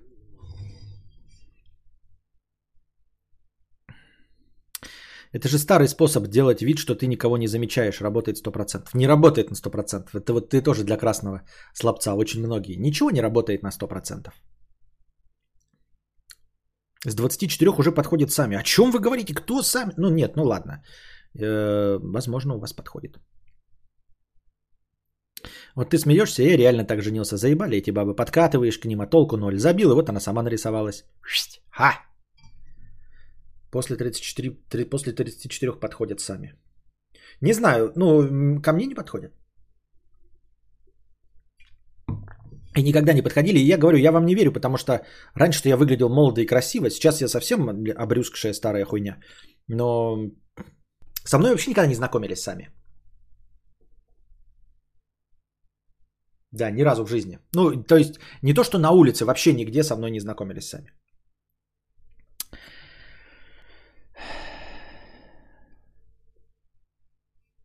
Для меня до сих пор удивительно, когда в Тиндере девочки сами пишут тебе, активно продолжают диалог. Да, такое в Тиндере бывает. Нихуя себе, вот это изобретение. Это изобретение. Я отращу бороду, как у Богдана Титомира. Это же было в джазе только девушки, не? А он разве не... Ну, блин, я... Он разве не называется «Джентльмены предпочитают блондинок»? Как называется по-английски в джазе только девушки? После тридцати шести я вижу, что почти все меня хотят, но я не даю им шанса. А вот это хороший взгляд. Они все меня хотят. Кажется, мы стали забывать про пикапы и борьбу на руках. Угу. Пикапы, блядь. Надо какой-то китайский пикап взять. Они недорого. Я посмотрел, оказывается, сейчас вот Geely выпускает, значит, на двигателе Volvo. Ну, Volvo принадлежит Geely. Выпускают, короче, вот что-то типа варианта Volvo икс си девяносто, который стоит пять миллионов рублей. Вот, блядь, наши надбавки на цену в машины, да? В Китае миллион восемьсот стоит. Миллион восемьсот семиместный джип новый, понимаете, в китайских ценах. То есть мы если были в Китае, вот жил бы я в Китае, а донатил, ну, конечно, у меня все равно бы не было бы миллион восемьсот, но это гораздо реалистичнее, чем пять миллионов. Миллион восемьсот гораздо реалистичнее, чем пять. Понятно, что это не Volvo, а Geely, но двигатель там стоит прямо уже с шильдиком Volvo. Ну, это ж, блядь, охуительно. Некоторые любят погорячее, да? А джентльмены предпочитают блондинок. Это какой фильм? Это что за фильм тогда? Что-то я напутал с названиями.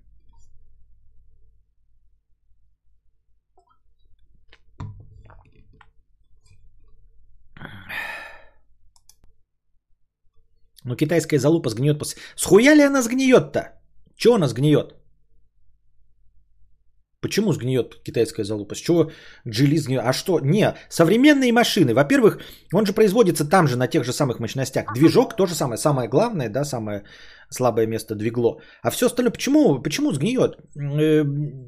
Из фольги они все сейчас сделаны из фольги. Мы же не говорим про Volvo какого-нибудь девяносто второго года. О чем речь-то просто, Дима?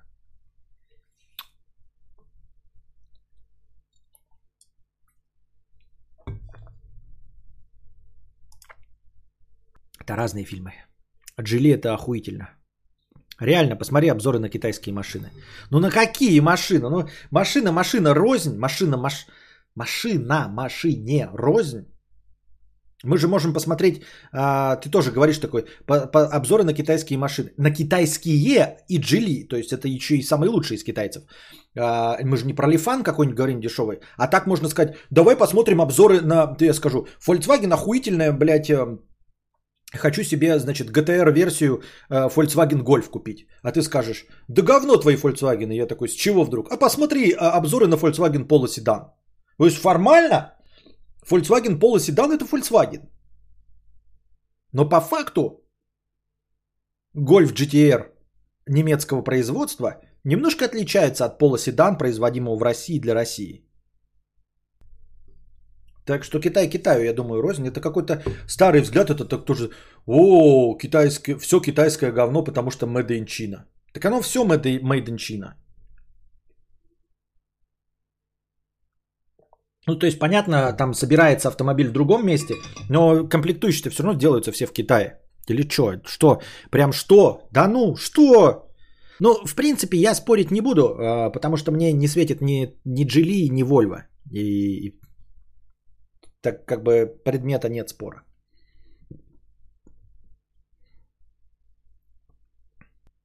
Раньше корейские машины тоже считались ненадежными. сто долларов и смотрим обзоры на машины. Да-да-да-да-да-да-да-да.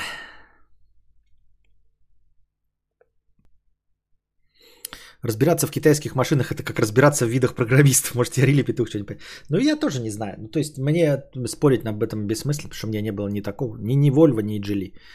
Джентльмены предпочитают блондинок, так и будут в оригинале, что тысяча пятьдесят третьего - тысяча девятьсот двадцать восьмого. Понятно. Единственный минус китайских машин – это сильное обесценивание на вторичке из-за недоверия покупателей. Ну и да, ты едешь на Geely, такой вроде на джипе, так и думают сначала, вот сейчас стриманусь, человек на джипе, наверное, на Volvo, потом такой, а, блядь, на Китае почело нахуй, и не стримаются. То есть ты едешь на каком-нибудь тарантасе говне, блядь, наебаном за, за двенадцать миллионов, блядь, на... днище под названием Брабус. И тебя все что-то стремаются, блядь, отталкиваются. Хотя машина твоя говно ебаное, блядь. Вот. Ну, ты подишь, блядь, Мерседес, Брабус. Ну, с одной стороны, это просто показатель, что у тебя деньги есть и что опасно с тобой связываться, а не то, что у тебя машина какая-то, зверь, которая тебя там помнет. Не поэтому же. Ну, так что, я не знаю. Так уже мини не покупаешь? Так мини я вчера купил. А сегодня я Geely беру.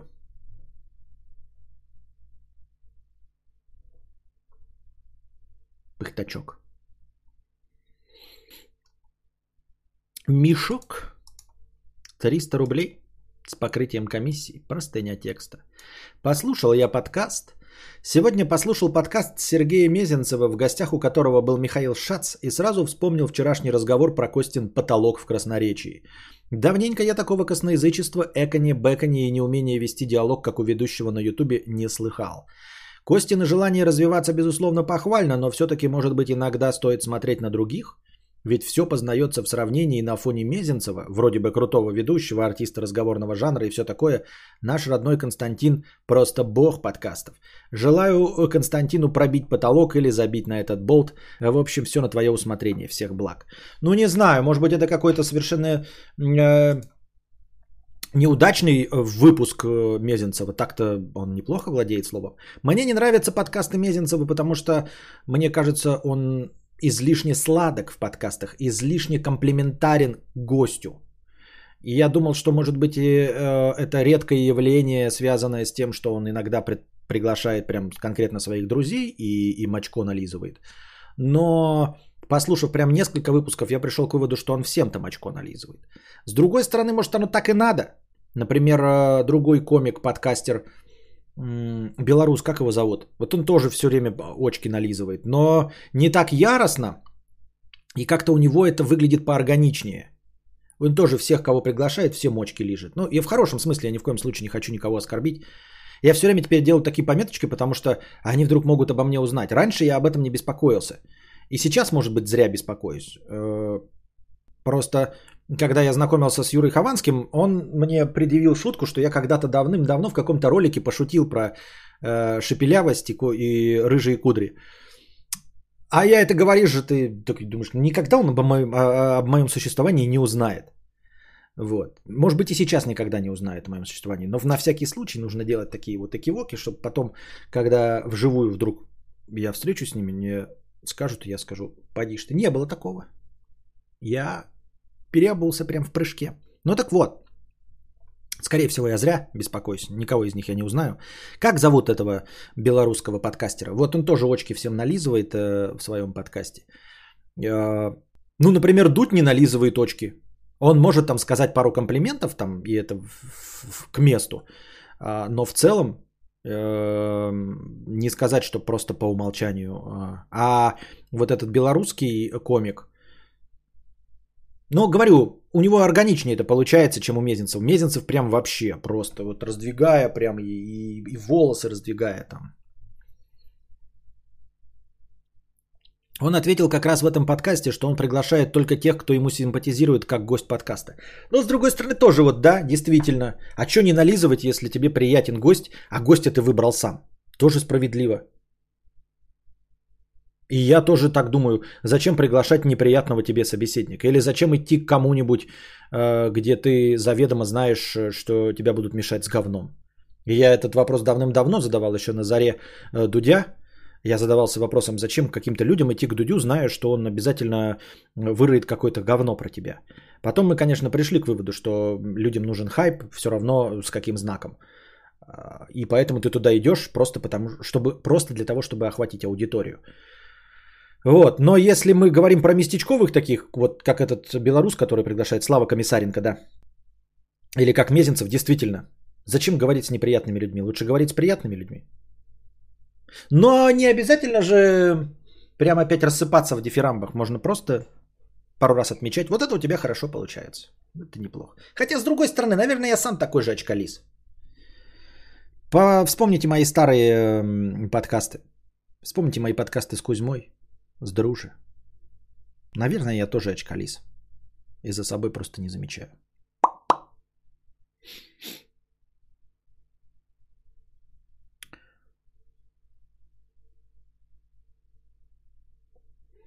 Мезенцев это вообще ничтожество. Даже Ларин интереснее. Может подать инфу со своим open mind. Не знаю, а почему вы так к Мезенцеву относитесь? Нормально. Мне просто не очень заходит его. Вот прям очень редко заходит то, что он делает. Лучше всего, больше всего мне нравится, как он рассказывал про свою машину. Хотя он такое создает впечатление очень ЧСВшного человека, прям, прям скажем, с завышенным очень самомнением. Мезенцев ориентируется на Джо Рогана, хочет со всеми замутить. Ну, что-то нет, не похож он же нам на Джо Рогана. Не в том смысле, что он до него не дотягивает, а в том смысле, что модель поведения у него совершенно другая. Джо Роган, он э, даже когда э, воодушевляется и восхваляет собеседника, он выглядит, знаете, как... Это не похоже на э, очкалис, потому что он похож на ребенка, который только вчера о тебе узнал.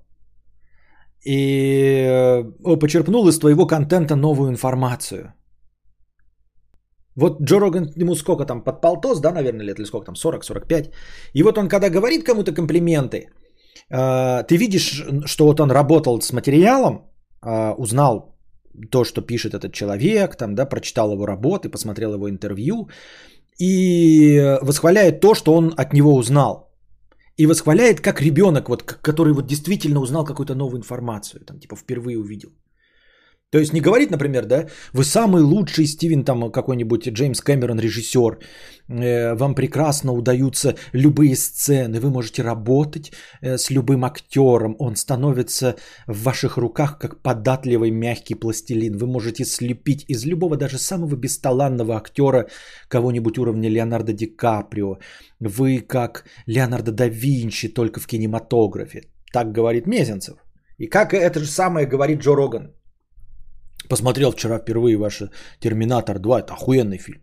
Охуенный фильм. Без, без обиняков. Просто отличный фильм. И вот это тоже э, «Аватар». Бомбический фильм. Охуенно. Мне особенно понравился вот там момент. Вот они когда летят на этих своих крылатых хуйнях. И вот этого, блядь, э, белобрысого чувака крушат. Это было заебись вообще. Вот это мне нравится. Да. Вот так говорит тот же самый комплимент Джо Роган. И ты такой, вот он как будто вчера посмотрел впервые фильм, от тебя узнал, и ему действительно это понравилось, он хвалит то, что ему понравилось. Но это претензии говна тоже, да? Просто я сижу кудахтаю, что мне не кудахтать? Никто никогда обо мне не узнает, о моих претензиях. Так нихуя себе, он выглядит лучше, чем мы все, я бы тоже ЧСВ был. Ну так-то да. Не, ну многие люди выглядят лучше, чем мы. То есть э, небольшое достижение Марк Копыл выглядит лучше, чем ты и я. Все, что угодно выглядит лучше, чем кусок говна. Но не все, что угодно от этого э, проникается чувством собственного величия.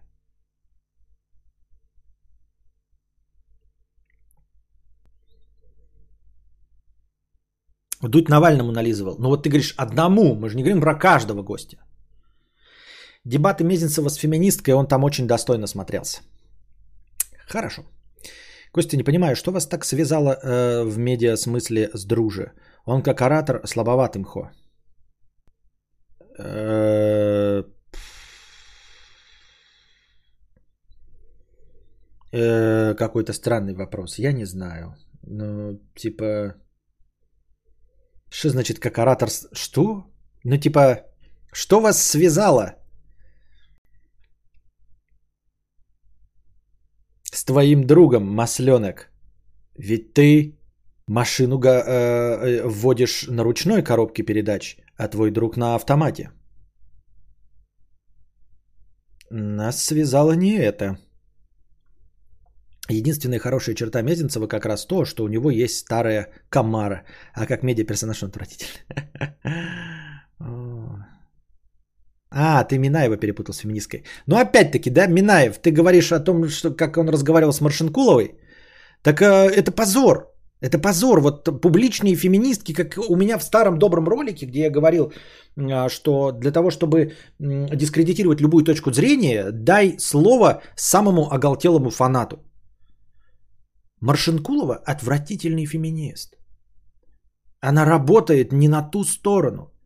И вообще очень часто так бывает. И почему феминисток недолюбливают? Потому что от их имени выступают очень спорные личности. Я не говорю по поведению. Может, у нее поведение это и нормальное. Но ведет она себя как публичная личность. Как человек, который должен выступать, как, который должен быть фронтменом. Она ведет себя неприятно, просто неприятно. Не потому, что она не владеет там, материалом или чем-то другим, но вот даже в том моменте, который э, показывается все время в ТикТоке, э, когда она ему предъявила претензию за затёлки и про то, что э, он говорит использовать слово «тёлки» в отношении женщин. И он её разорвал тем, что его книга посвящена как раз тому, что в конце главный герой произносит «никогда никакую женщину больше не назову тёлкой». Вот, она говорит «тем не менее», он говорит «тем не более». Э, в этот момент самый, с каким лицом она сидит, как она разговаривает, это просто неприятно. Понимаете? Ну, то есть, ну вот в вашей книге вот это «Зетёлки». Вы бы должны были извиниться за то, что ваша книга называется «Зетёлки». Уже хочется мне в ебало плюнуть, понимаете? Вне зависимости от того, что я произношу. произношу. Вообще-то, добро и справедливость – это хорошо, понял? Чёрт, блядь.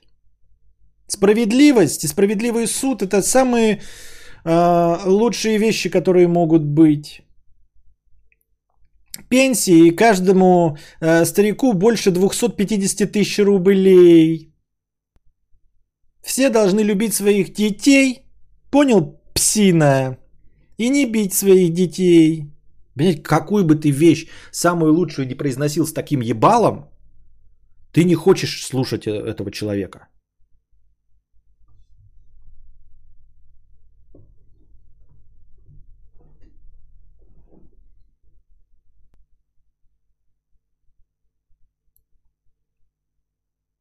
Косте нужен человек, который будет напоминать ему, как мариновать шашлык.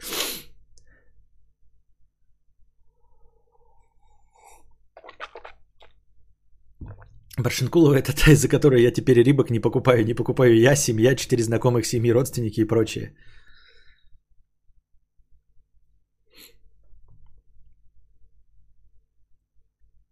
Во, вот так делай. Отличный еблет для медиа. Теперь ясно, что меня никто не понимает.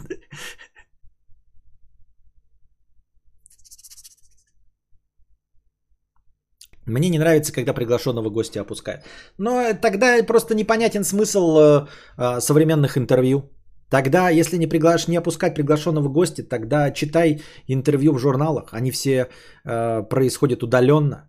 Ты с человеком поговорил, даже если вы там покорчили рожу, он все равно написал даже то, что тебе неприятно, отправил тебе на одобрение. Ты такой, это, это и вымарываешь. Вымарываешь, что, что тебе неинтересно. Корректируешь свои ответы и все. И получается прекрасный образ тебя. Совершенно беззубый и мягкий.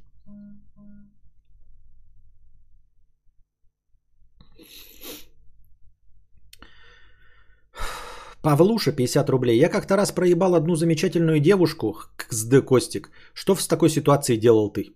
Я в таких ситуациях не был.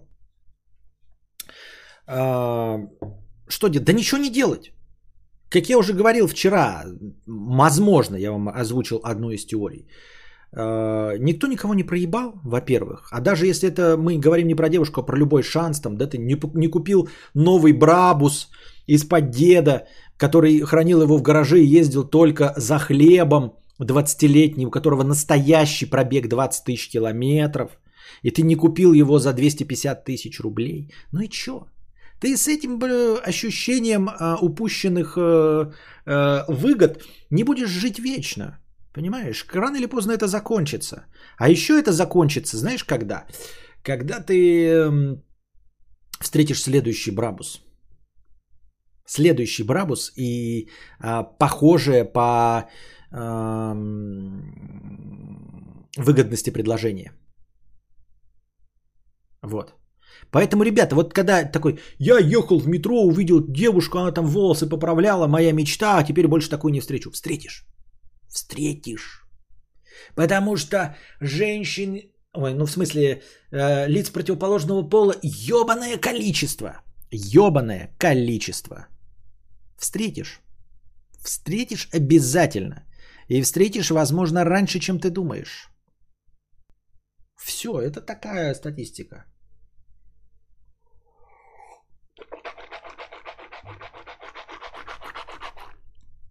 А не встретишь? Вот ты думаешь, это ты такая драматическая история, да?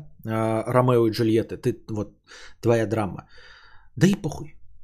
проживешь свою жизнь одиноким, там наводишь себе кошек, прекрасно будешь жить с кошками, э, помрешь, и все мы забудем о твоей, и о тебе, и о твоей истории, и о твоей проебанной телке, и телка вот эта, которая замечательная, извини, телка, э, и замечательная девушка, которую ты профукаешь, она выйдет замуж, будет счастлива, нарожает детей, внуков, а ты умрешь один и все, и она умрет, и ее муж умрет, и потом и, и дети, и внуки ее рано или поздно умрут, и на всех на нас будет начхать. Понимаешь? И все твои драмы, твои глобальные проблемы через сто лет никому не будут важны, никто не будет ни, ни о чем знать, что творилось с тобой и какие переживания э, ты испытывал.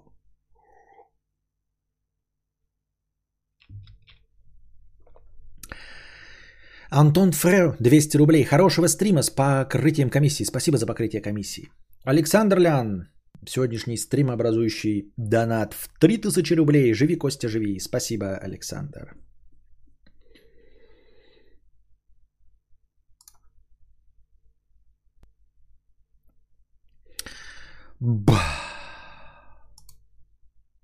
ДМ семьсот семьдесят семь рублей. Простыня текста. один, два, три. Привет, Константин. Нужен твой совет, мнение, ну и мнение знающих людей из чатика. Мне двадцать восемь. Имею гуманитарное образование, хорошо оплачиваемую работу, но очень узкоспециализированную, потеряв которую, найти аналогичную будет невозможно. Мысли, а что я буду делать, если уволят, посещают все чаще? Решил начать заниматься программированием, в связи с чем вопрос к тебе, знаю твою любовь к этой профессии и чатику. Первое. Стоит ли вливаться в профессию в таком возрасте, учитывая непрофильное образование, или ниша занята молодыми профильными специалистами, и можно забыть об этой идее? Мне кажется, можно. Опять, какую цель ты преследуешь? Стать э, программистом, там, я не знаю, за огромные деньги и э, лидером э, подразделения Google, возможно, и не станешь. Возможно, двадцать восемь поздновато. Но для того, чтобы получать среднюю хорошую зарплату по больнице, мне кажется, можно.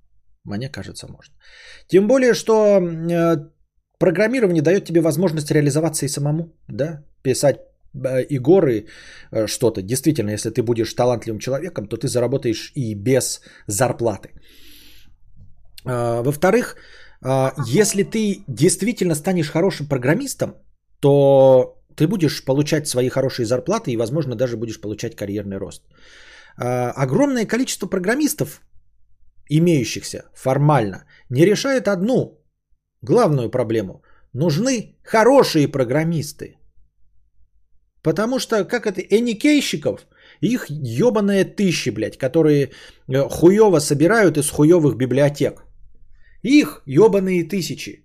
Нужно просто стать лучше, чем восемьдесят шесть, девяносто шесть процентов.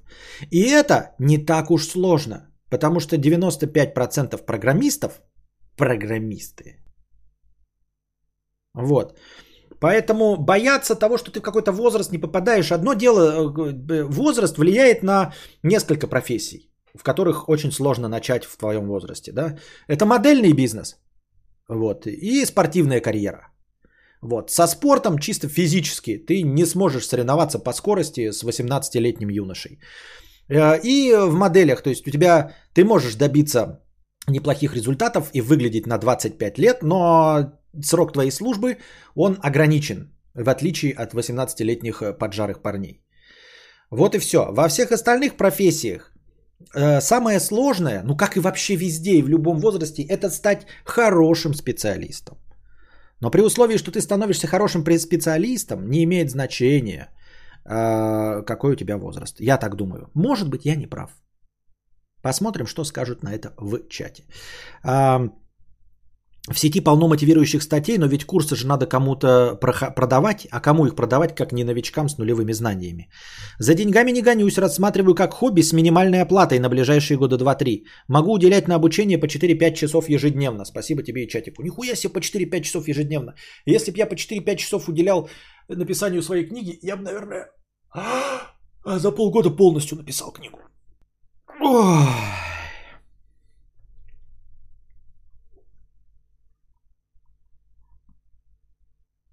Мне двадцать восемь, работаю первый год. Нашел первую работу через два месяца после начала учебы. Был юристом. А ты выучился на программиста? Ты какую работу нашел? Или, или в какой профессии?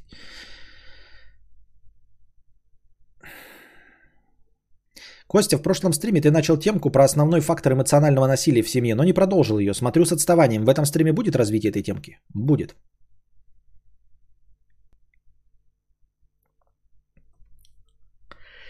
Отстаньте уже от экономики, пятьдесят рублей. Я не понимаю, почему вы требуете от экономики то, что она не должна делать. Нельзя спрогнозировать то, что имеет кучу неизвестных. Экономика как наука вообще этим не занимается. Почему от нее требуется то, что должны получать от гадалки? Хорошо. Что тогда делает экономика? Что тогда она делает? Ты не написал. Ты говоришь, не требуйте от нее то, что должны получать от гадалки. А что мы тогда должны от нее требовать? Чем она тогда занимается? Просто ты говоришь нам, от гадалки не требуйте, чтобы она предсказывала будущее. И хорошо, а для чего тогда нужна гадалка? Ты нам тогда расскажи, для чего она тогда нужна. Март, сто рублей. Никак не могу решить, что делать. Хочу обновить смартфон. Сейчас эс десять е. Хочу лопату. У меня тоже эс десять е. Есть деньги на топовые ведро и предтоповые айфоны. Но есть чувство, что если возьму айфон, то нужно полностью вваливаться в экосистему. Наушники, часы и так далее. И вот сижу, ломаю голову, не знаю, что взять. Э, по-моему, не обязательно вваливаться в экосистему. Ну, конечно, наушники было бы неплохо. Но у меня они, например, есть. Но я не выхожу из эс десять е. Потому что... Не знаю, почему, потому что у меня денег нет. А часы не обязательно, у меня нет часов. И вообще не обязательно в экосистему вываливаться. Нет. Один конкретный гаджет не требует от тебя ничего. То есть у меня есть, например, в наличии iPad с экосистемой Apple, но я не перехожу, не покупаю компьютеры, не покупаю iPhone. Просто и нет, не знаю. Вообще, стоит ли переходить на iPhone, я не знаю. Для меня iPhone почему является э, таким желанием? Потому что я хочу конкретно маленький. То есть меня интересует мини. Сейчас уже в, скоро объявят второй мини, да, возможно, последний мини. А возможно, он будет лучше, чем предыдущий, потому что поработают там над батарейкой, над, над тем, что не удалось в предыдущем мини. И, может быть, стоит его заново хотеть. Вот, поэтому... У меня конкретное желание маленький телефон. То есть я с эс десять е как раз хочу перейти на такой же маленький. А если ты хочешь лопату, стоит ли переходить на iPhone, я не знаю. Тем более, если на топовые ведроиды хватает. Часы очень влияют. Люди смотрят, оценивают.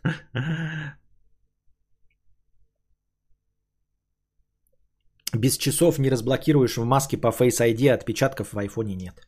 Ну, короче, вон тебе люди говорят, что надо все покупать. Сразу и MacBook бери тоже, и Apple ти ви бери. И сразу подписку на Apple Arcade покупай. Зеленый спиногрыз шестьдесят девять рублей с покрытием комиссии. Когда ты понял, что ты верующий, какие у тебя чувства или ощущения к Богу? Хотел бы быть настоящим искренним атеистом? А, я не понял, это было всегда со мной. То есть это то, что ты не можешь пересмотреть.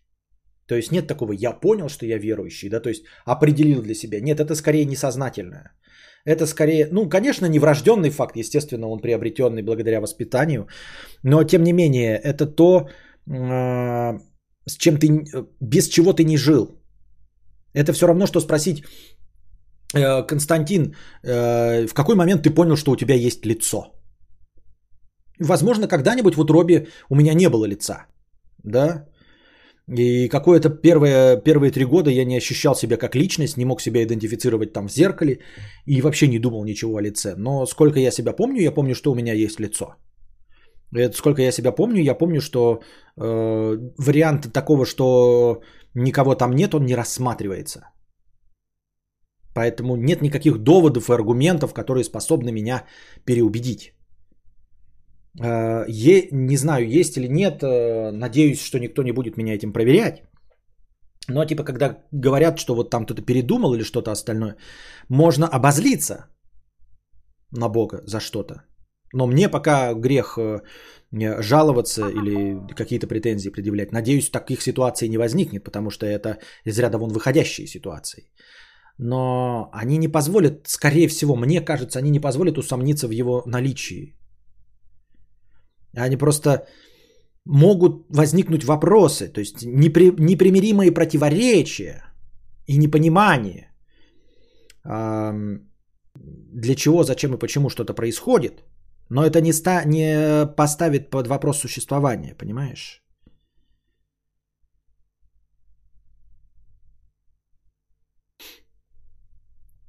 Поэтому, ну, это, вот я говорю, это как-то... Не, поэтому, вот поэтому я и не верю в то, что э, можно переубедить. Поэтому я и не понимаю людей, атеистов, и равно как и обратных людей, которые пытаются убедить э, настоящих сторонников из другого лагеря. По-настоящему сторонников из другого лагеря переубедить нельзя. Нет никаких аргументов. Они не работают, потому что это не, не, не вопрос аргументации. Не вопрос доказательств.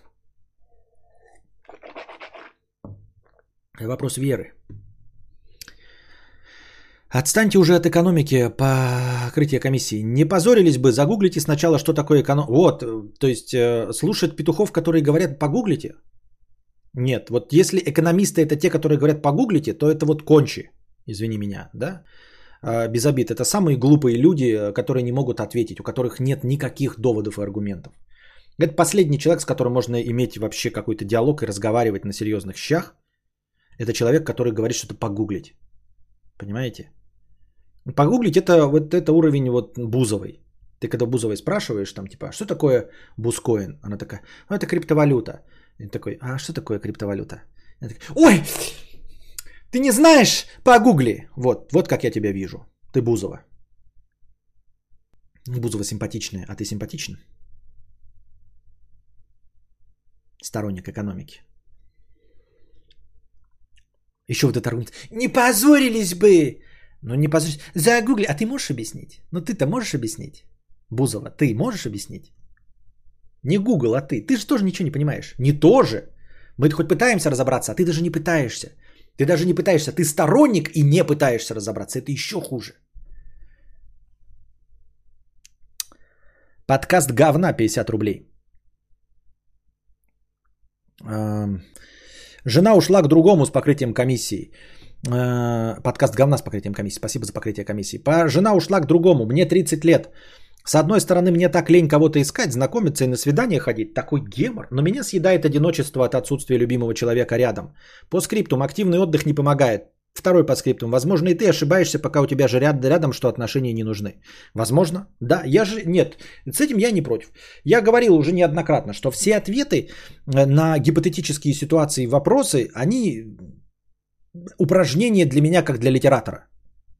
Никакого отношения, скорее всего, к э, реальному моему поведению в этих ситуациях иметь не будут. Вот это э, стандартная ситуация. Что ты будешь делать, если у тебя будет миллион долларов? Вот завтра тебе за окном поставить миллион долларов. Я легко отвечаю. Я полмиллиона отдам на благотворительность. Вот.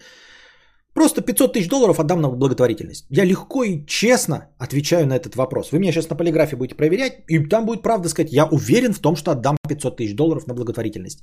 Но стоит настоящим получиться, появиться полумиллиону долларов в чемодане завтра за окном, все изменится, и я буду по-честному поступать по-другому. Вот, поэтому... А что ты будешь делать, если переместишься во времени? Если я перемещусь во времени, я нихуя не буду делать, я буду лениться, я буду спать, пить пиво, блядь, и разлагаться. Совершенно искренне отвечаю я, а на самом деле будет по-другому. Вот. Но сейчас, с моей стороны, как я это вижу, как ситуация абсолютно нереалистичная, я вижу ее таким боком.